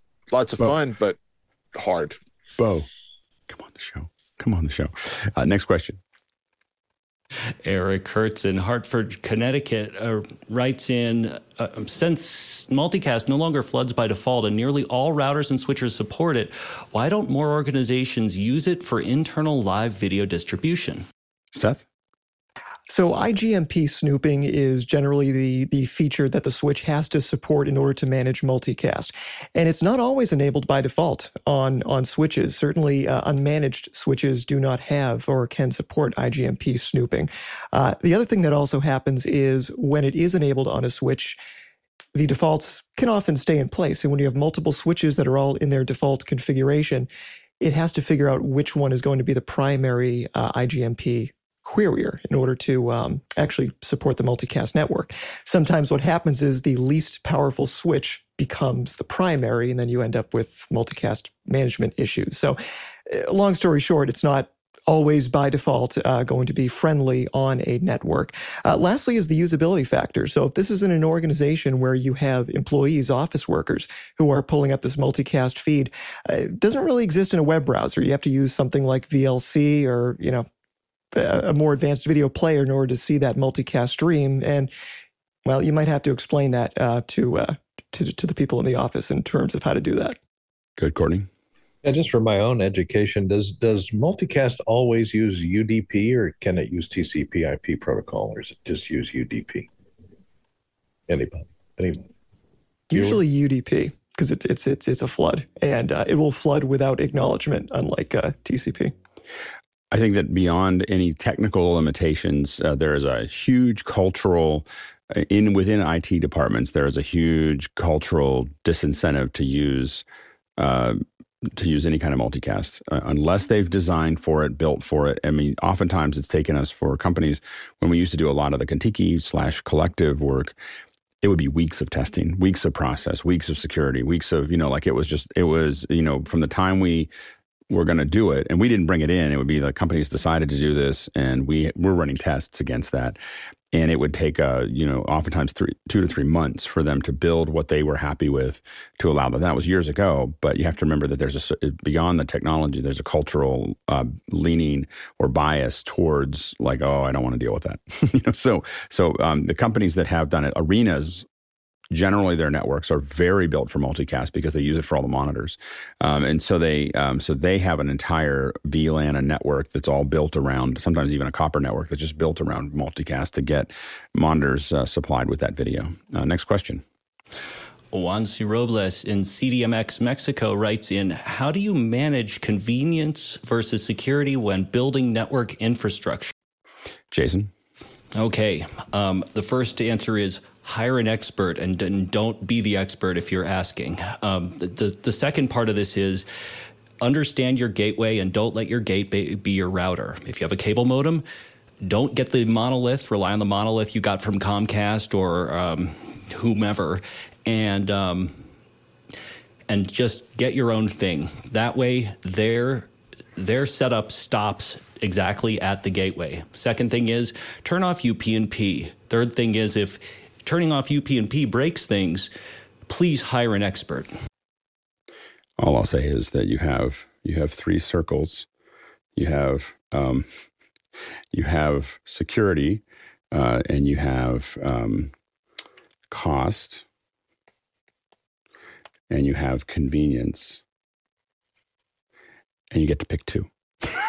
so so so that that's the you know like so uh, the the way we fix that is by uh, uh, using Meraki, which is really expensive, especially um, in some cases where you might have thousands of us- units in, in place. Um, but the uh, so there's a subscription cost. It's probably the most convenient and most secure together uh, that you can get, but it's the most expensive version of that, and that's from Cisco. Uh, but you got to pick one. You just you got to decide which one you're going to do uh, in that in that process. Next question. Jesse Mills in the San Francisco Bay Area writes in How do you decide when to use VLAN when setting PTP, flow control, QoS, and other settings? Jeff? Well, QoS is something that's been around for a while. Uh, quality of service is what QoS stands for, in case you were wondering. Uh, QoS was implemented back when we had 10 gig, I'm sorry, 10 meg networks. You needed to be able to control everything. You needed to be able to choke a certain amount of traffic to go down a certain pipe. Even even in a hundred base, they were still over oversaturated. You started adding in VoIP and you started adding in well now our streaming feeds and things like that. So QoS was an older technology. It's not as necessary anymore, especially in a production network. If you're in a production network, you really need to be looking at a very high quality gigabit infrastructure or better 10 gig it's affordable better to go ahead and go that route. You don't have to worry about a lot of these other small settings if you have adequate speed in your network. Uh, the ptp it depends on the protocols that you're using.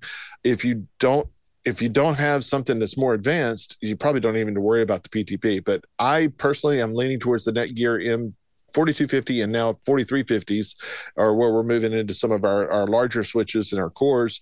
Those are just managed already and they have their own settings that are common to our network. So we have a Dante profile, we click the Dante profile. If we have NDI, we want to assign that to a certain VLAN. If we want to separate the two, we just click it and then they take care of all the settings for you. You don't have to go in and monkey it down to the very, very, very, very, very fine details anymore. That's basically my point is you don't really need to go in and tweak it if you are using tools that already support it. Next question. Henry Ramos in Yonkers, New York writes in In my NIC under advanced TCP v4 settings, I like to add a second subnet to communicate with a static IP devices like PTZ cams. Any possible issue with this method? Jason? Oh, yeah. All sorts of problems with this. I will trust the Windows networking stack to do w- more than one thing with one NIC about this far. I think you are much, much, much better off because you're not going to get persistent connections to both subnets. Assigning one subnet per NIC and um, going along with your day. It's inexpensive, and the potential uh, the potential backlash is is catastrophic. Jeff. I was just going to say a simpler network design would be able to use better routers, switchers, uh, switches in place. Uh, try to do less on the computer. Just have it connect to just one connection, one VLAN, one one certain area, instead of trying to do so much in the computer. Because if a computer dies, yeah, sometimes that happens. If a computer dies, then you have to go back and remember what did I do to that NIC to make it work, and it's just better to have it in the switch infrastructure. Grant if the computer dies, especially PCs, right, Jeff? You know, you, you've got to really worry about that. Um, so uh, then with with um, all right, with, all right. Um, I deserve that. I deserve that. um, I, I, would say it just comes back to the initial um, uh, one of the earlier questions when we were talking about DHCP reservations and things, right?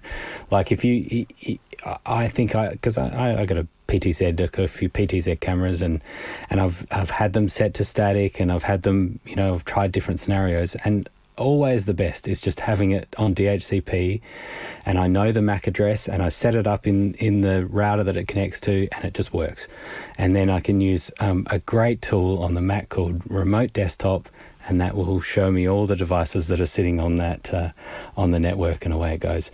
So I, it, it you, what you're trying to do kind of circumvents that and try to get back into DHCP where the network sees everything and assigns the IPs and away it works. So that's how that's what I suggest for that. Next question. Eric Hers in Hartford, Connecticut writes in How important is FEC for multicast broadcasting, especially on Wi Fi with normal packet loss? Uh, normal packet loss for Wi-Fi is disastrous. It's actually worse than cellular. So I would say that you absolutely need FEC for Wi-Fi. Um, whether you need multicast FEC for multicast over a completely wired network, eh, I don't know. I don't know if you absolutely need it. I'd probably put it in anyway. Uh, but but for Wi-Fi, you absolutely need it. Wi-Fi is probably, I would guess, one fifth to one tenth as stable as cellular um, to deliver packets regularly. Um, we see this all the time when people join this show over Wi-Fi. You'll see what we call micro stalls um, all the time. Like all the time, it's coming in. Uh, it doesn't matter a little bit on the caching side of things, but FEC is. I would I would never try to do multicast without FEC over uh, Wi-Fi. Next question. Robert Sababady in Piastow, Poland writes in How much internet bandwidth does Zoom ISO require per 1080 output channel? NDI requires 120 megabits per second in the LAN, but what does that equate to with respect to internet bandwidth? Well, for Zoom ISO, um, for the 1080p, just the Zoom ISO itself, I believe it's about 6.25 uh, megabits per second is the um, is the bandwidth requirement. Um, that's what we've observed um, going through that. Uh, it might be somewhere between six and 6.5, but pretty close to 6.25. Uh, that's not a number that we were given. That's just a number we see when we when we're working um, and we when we do the multiplication, you know, for it. Uh, so that's for a 1080p stream. That's what we, that's what we uh, experience. Uh, next question. Danny Grizzle in Longview, Texas writes in I want to build a mobile package to live stream regularly from rural locations via bonded cell data connections. Planning to wirelessly link multiple cameras to an ATEM Mini. Uh, latency is not a big thing. I keep coming back to Teradek Prism Flex. Workable? Jeff? I'm personally not a fan of the Teradek uh, platform. I've tried it multiple times to different different versions, different uh, products, and just never really been happy with it. Uh, it, it kind of confused on if you're doing uh, multiple cameras wirelessly. That's that's one thing, but to separate that from what we're kind of talking more about today is on uh, bonded cellular and the infrastructure for that. Absolutely, you can do that. Um, I would start with something if you need something simple and just drop down and you're ready to go. Talk to Keenan Campbell. He was going to be on the on the panel with us today. Keenan, uh, disaster recovery is that disaster pros disastergroup.us all right i know he's a disaster. He was he, he deals with disaster recovery and other uh, disasters. Uh, he provides a modem uh, based uh, a multi-modem based router that you just drop down plug in play. It's simple. It is similar to what we use in our peplink infrastructure and we use starlinks uh, which by the way for those that have been sitting on the fence uh, peplink has a new uh, firmware coming out very soon that natively supports the starlink directly plugged in can't wait because I don't have to do multiple steps for that. Um, but we've done the bonding thing. We've been on the side of mountains doing multiple cellulars. We've done multiple uh, Starlinks, been in, a, in the middle of a, a, lake bed somewhere, getting dirty doing it. Uh, but you know, there there's a lot of solutions to do that. Um, I'll stay away from Speedify. Uh, I'll I'll call them straight out because I don't feel like I think it's voodoo magic that they're telling you they're bonding. I don't think they really are as the same way. My go-to, without a doubt, is LiveU if it counts, uh, meaning I'm getting paid for it. I want to use LiveU. I use Peplink bonding just for my internet. That's that's it. I I don't stream through it necessarily, but I do use LiveU and its bonding capabilities because it's stable and it just works. Yeah, um, in, in, full disclosure, LiveU is lending us an LU800 that we use for the conferences, and we've been doing lots of testing with HDR and, and uh, 4K out of it. We're really happy with it. But I used to lease uh, two LiveUs for a decade, uh, which were the LU600s that we used all over all over the United States, and then rented them when we were overseas. Uh, and I will agree with Jeff that that the uh, the LiveUs are the thing that just works. You know, so if you start to, to put other things together, uh, we have done this with Peplinks, we have done this with Teradeks, and none of them worked as stably as um, a view, and that's why we're using them for the conferences as well. Go ahead, Grant. Uh, I, I, was going to mention Speedify as a recommendation, but but now I feel a little sheepish uh, about saying that. um, I I have used it um, for live streaming, and and it seemed it seems to have worked very well for me. Um, I don't use it a lot, but I have it in as a as an entry level um, option to just get a stream working across multiple connections, and particularly when those connections are the same. Um, when when I've had sort of the, the same carrier, where I've you know um, some 5G connections and I use the same three or four of the same um, uh, on the same account and and that's where I've had great success and it's worked really well and it's just kind of um, kind of doubled or tripled my up, upload bandwidth and away it goes but I, I take Jeff's lead on on um, on understanding whether exactly what it's doing so good Jeff I just wanted to follow that up I I agree that it's a way to get started. I just don't feel like it's a solution for my needs. Uh, I, I'm getting paid dollars and I'm getting paid dollars to deliver. And so I want to make sure that my feed is going out as reliably as possible whenever we're getting paid to do that. I, I would say there is something to be said about when you're bonding and you have that one guy say Verizon, uh, which seems to be my guy that's only like 0.1 upload, and then there everybody else is like at five meg. Um, uh, those bond great, but when you have that one guy out there, this is where the bonding technology really shines, like LiveU, because it knows, hey, this guy's slow over here. I, I don't want to mess with him. I don't want to send stuff through him. I want to route the traffic through the good holes.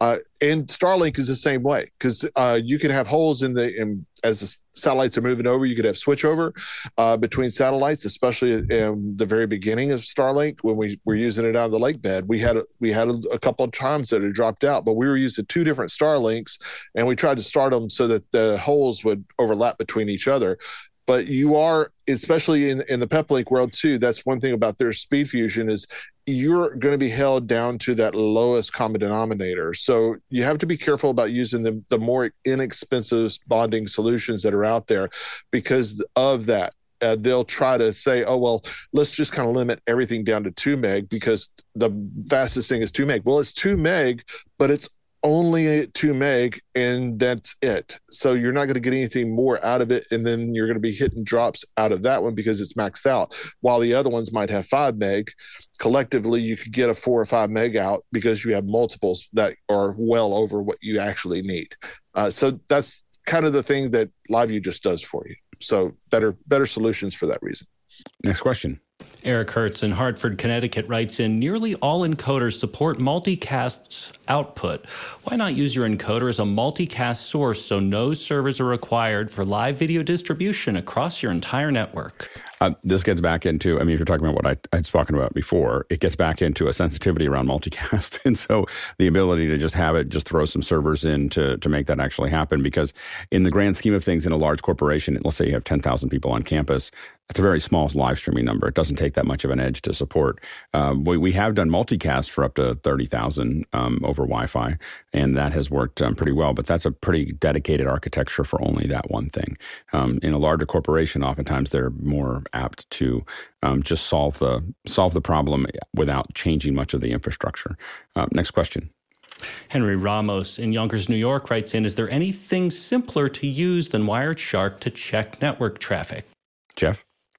There is a great there's a great tool coming out. It's not out just yet, but for checking NDI traffic and Dante traffic on your network, or actually multiple things on your network, it's uh, from a friend of mine named Pablo. He is in Dallas and he's writing a software for AV Sono, and uh, AV Sono is his company, and he does a, several different things for NDI. But he has a monitoring solution that's coming out. It'll tell you strength between connections, between devices, between uh, PCs, Macs, whatever, and it'll show you your overall uh, bandwidth that you're being used. I can't wait to get my hands on deploying it in uh, much larger uh, setups. Go, Jason. Boy, I can't wait either. Um, and I just found out about it. Um, yeah, there is only one thing that's easier, and um, it is if you if you have a, a, professional level router, your router can can capture and um, check a considerable amount of your network traffic. Keep in mind, I know uh, Jeff doesn't love Ubiquiti. Jeff's scale is insane. Okay, like people people don't think like just how much bandwidth Jeff is pushing. I've not had issues with professional Ubiquiti switches. He has. I've also never plugged 10 NDIs into anything. So, you know, that that that is what it is. I just found out that there's a there's there's a Shark Fest Wireshark has its own conference called SharkFest, um, October 30th to November 3rd. We have to find out how to send somebody to SharkFest. That's all, and see how many fins we can find. Next question. Ed Wilcock in Grand Rapids, Michigan writes in on show sites Are you segregating your device control traffic from your AVoIP uh, signal traffic? For example, Shure Control and Dante on the Axenet system, or letting them coexist? What is your preferred method? I think it's the Axient system. Uh, go ahead, Grant. Uh, yeah, we, have done both. So we, have got a setup with uh, with six racks that do um, across convention center rooms, um, with Constellation racks and TF rack, um, you know, Yamaha TF rack with, with Dante running over it, and we just recently changed it to to have dedicated um, NICs for for the um, for Dante, and also a, a, totally separate network for all of the Dante network. And and we've just found that it that everything works better. You know, so the general network has has works um, nicer as well, and we can do some heavier internet. Um, um, you know, syncing and, and data transfer and all of that without a concern that the, the Dante network is going to get um, affected by any of that um, when we do it across six and do it all, all, all, on one network. So we have found that separating it out has, has worked really well for us. Jeff? I, I believe in separation also and for that factor it's just it makes to me it makes things work better but we did have UniFi working for a while but it it just we grew out of it. As, as Jason said, when you start doing 10, 15, 20 different NDI feeds across one machine, and then I've got multiple machines, that's where things start breaking down with some of the less expensive uh, switching networks. But yeah, I like keeping things separated, uh, separated, so that way I can uh, address. I know where the issue is. I can see, oh, it's in the Dante network. I need to work in that. If you have it all flat, if your whole network is flat, it's a it's a lot more work. So that's why I use it. Yeah, we minimum have a VLAN for our Dante networks. Um, oftentimes, uh, when we built them for large events that matter, uh, entirely different copper network. like it's not like there's not they don't touch each other. Like the Dante lives in its own world because we just can't afford to have anything impinge on what it's doing. Um, next question. Tim Gross in Pleasant Hill writes in extending iPhone Wi Fi. Uh, look up Amazon GL. I bet many routers have this on WAN port. Tether for WAN port. Uh, I think that that was uh, an earlier question. I think he was, oh, he was trying to follow up and help Dennis. Uh, one of the first questions. Yeah. Yeah. Next question. Steve Uros in Madison, Wisconsin writes in Does Peplink bonding have any latency impacts on video conferencing or VoIP? Jeff? Not that I've seen. It's it's the solution. Absolutely and I will I will uh, disagree with Jeff. Uh, it's a disaster. like so, the problem with with uh, the problem is the, the the the jitter that goes on between the bonding causes all kinds of breakup. We've had this problem with Peplinks and any kind of bonding. We never bond if we're doing open uh, WebRTC ever. Um, you know the the reframing of those things we can see it all the time. So that is a that is definitely the one thing we never do is to bond uh, connection for a WebRTC connection after hundreds of attempts to make this work. We've definitely not, not we definitely don't do it anymore.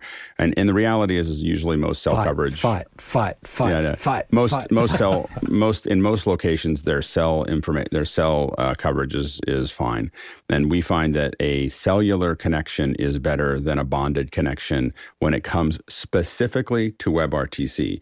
As soon as you go to SRT, anything else um, that that has any kind of forward error correction or anything that's there, but the jitter itself with WebRTC just doesn't mix, uh, and we've had that problem for a decade. Next question.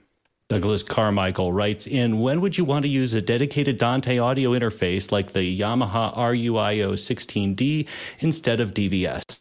Jason? If you're getting paid for it. Um, anytime you're getting paid for it, you will not use Dante Virtual Sound Card. If you want to learn Dante, use Dante's virtual sound card. I'm sure that other people have had great luck with it, but I will never use a software solution when a hardware solution exists in production or something that I'm getting paid to do. Go, Jeff. I have 60 licenses of DVS. We use it daily. It works. It you just have to know where where to use it and how to use it. Uh, a proper Dante network makes a difference it does uh, without a doubt. If you have a proper switch network and everything works, it Dante's Dante at that point. And maybe it's because I use PCs. I don't know, maybe, but it just works for me. We definitely think that it, it's gotten better. Uh, I think that, that we definitely had an opinion a couple years ago, up to about three or four years ago, that we you know weren't going to put mission critical things on it. And, and again we're on a mac. It could be different. Um, but but the uh, but on at least on a mac we found it to not be totally stable. But we did but we've used it we've used dvs for a decade. And in general it, it just we didn't use it for we used it for contribution but not core um, video uh, audio.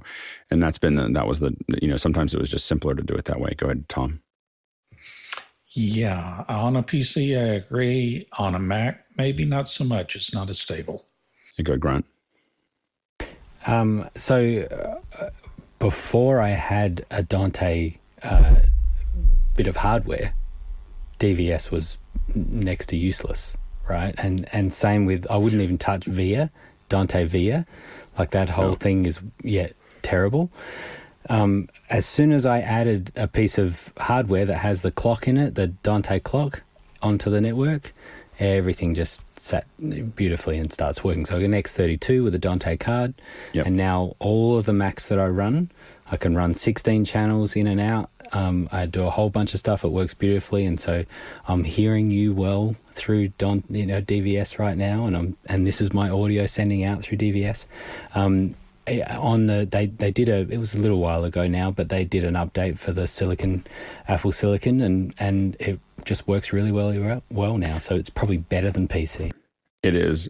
It, it is. It is imperative that you have a piece of hardware. You have a Dante hardware device on the network. You cannot use DVS without it. Uh, next question.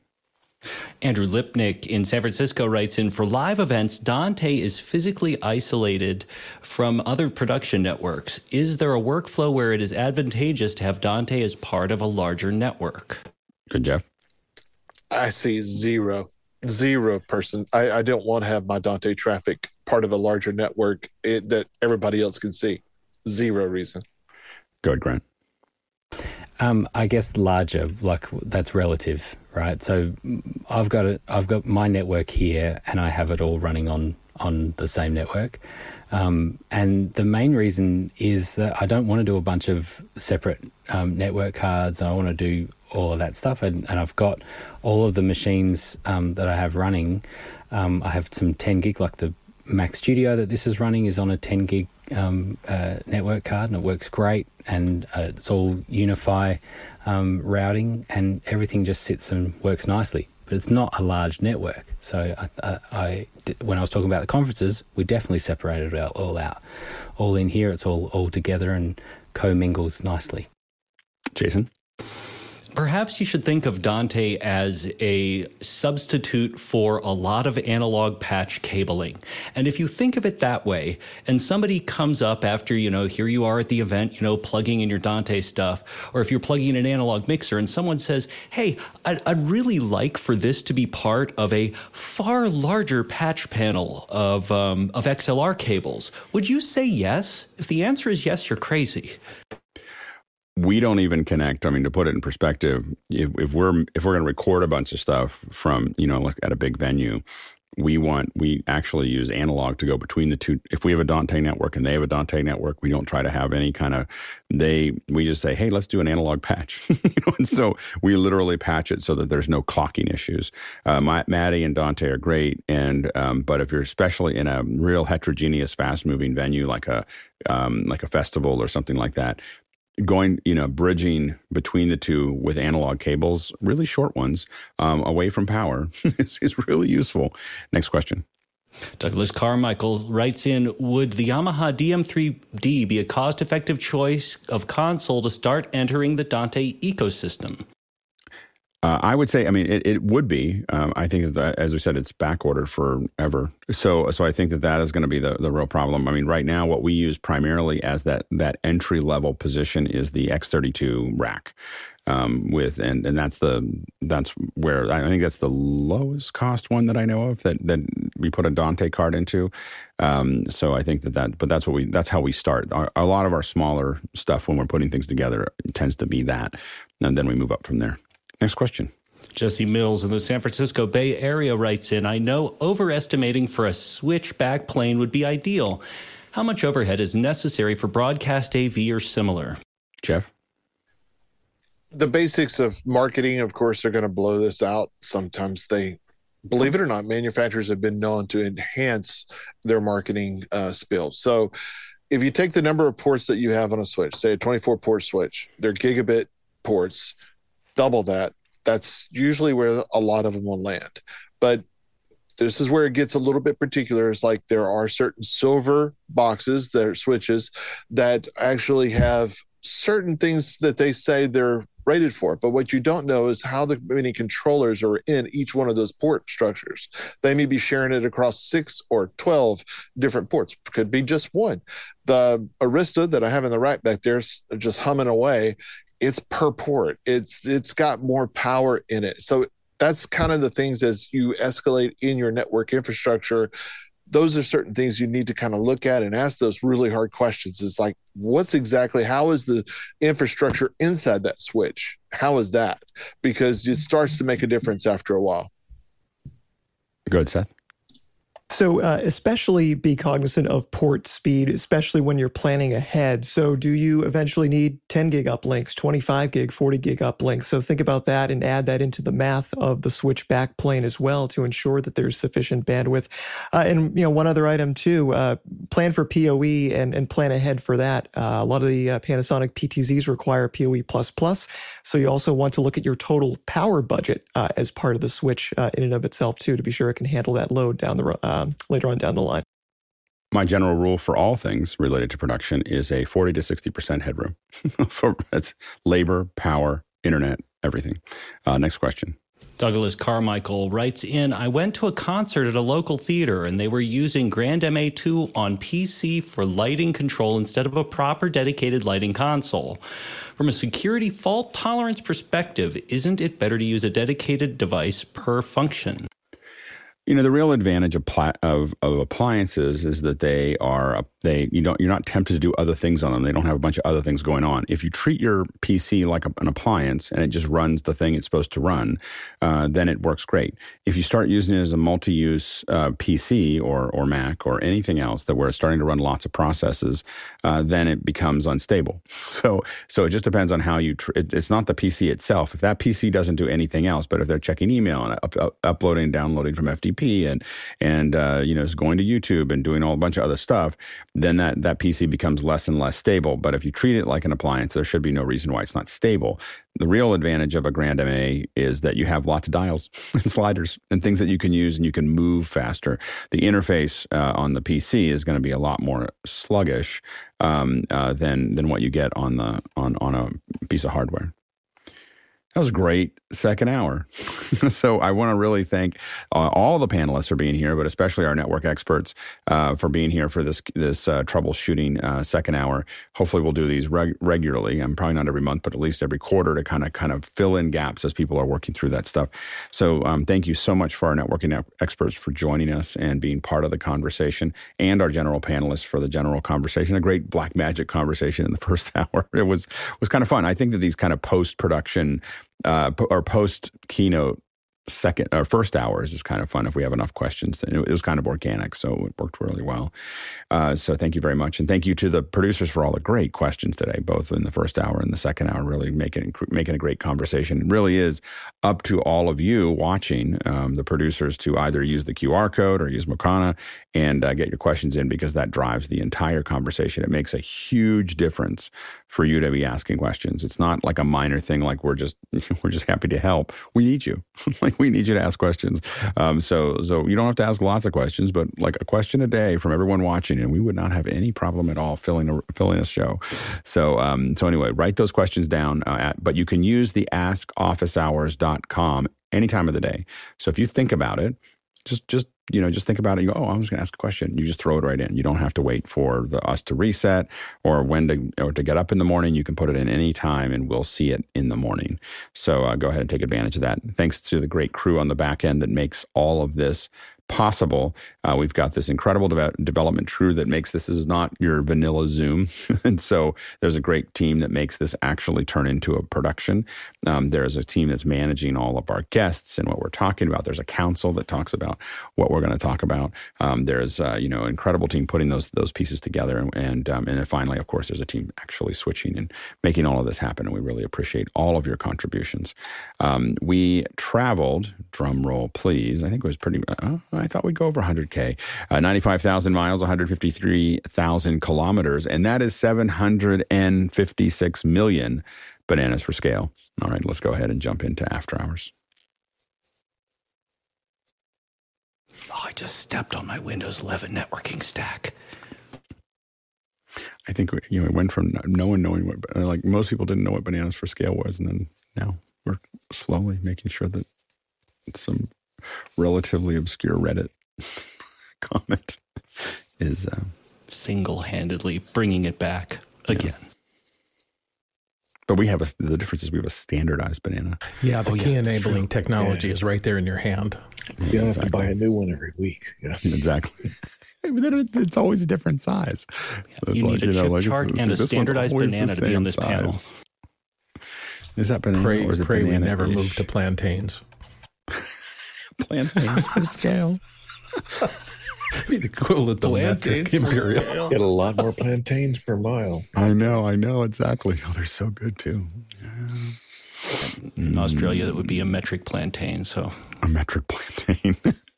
oh well, what what happens when we have a metric plantain versus an imperial plantain?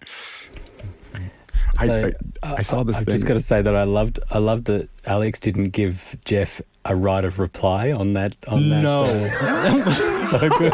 he didn't raise his hand. He didn't raise his hand. He had a right of reply. there was no hand. I know. I was because of the last one. Panel smackdown. I, I, thought I thought you had I thought you, you were you had a you had I was ready. I was oh, ready. I, thought, oh, I, thought I, I was like, I didn't see your hand up. I was waiting for you to say something. I, I was, I was like, sitting there. Click, click, click, click, click, click, click. I didn't see it. I, did, did you, I didn't see it. He must have just must Somebody have been this momentary it, blindness, just an attentional blink. You know. yeah. It is a disaster. all right. I'm sorry. They haven't written anything in the network stack since Windows 7. That's all I'm going to say. Like at all. They've just oh. they've upgraded it like 10 times. Same thing.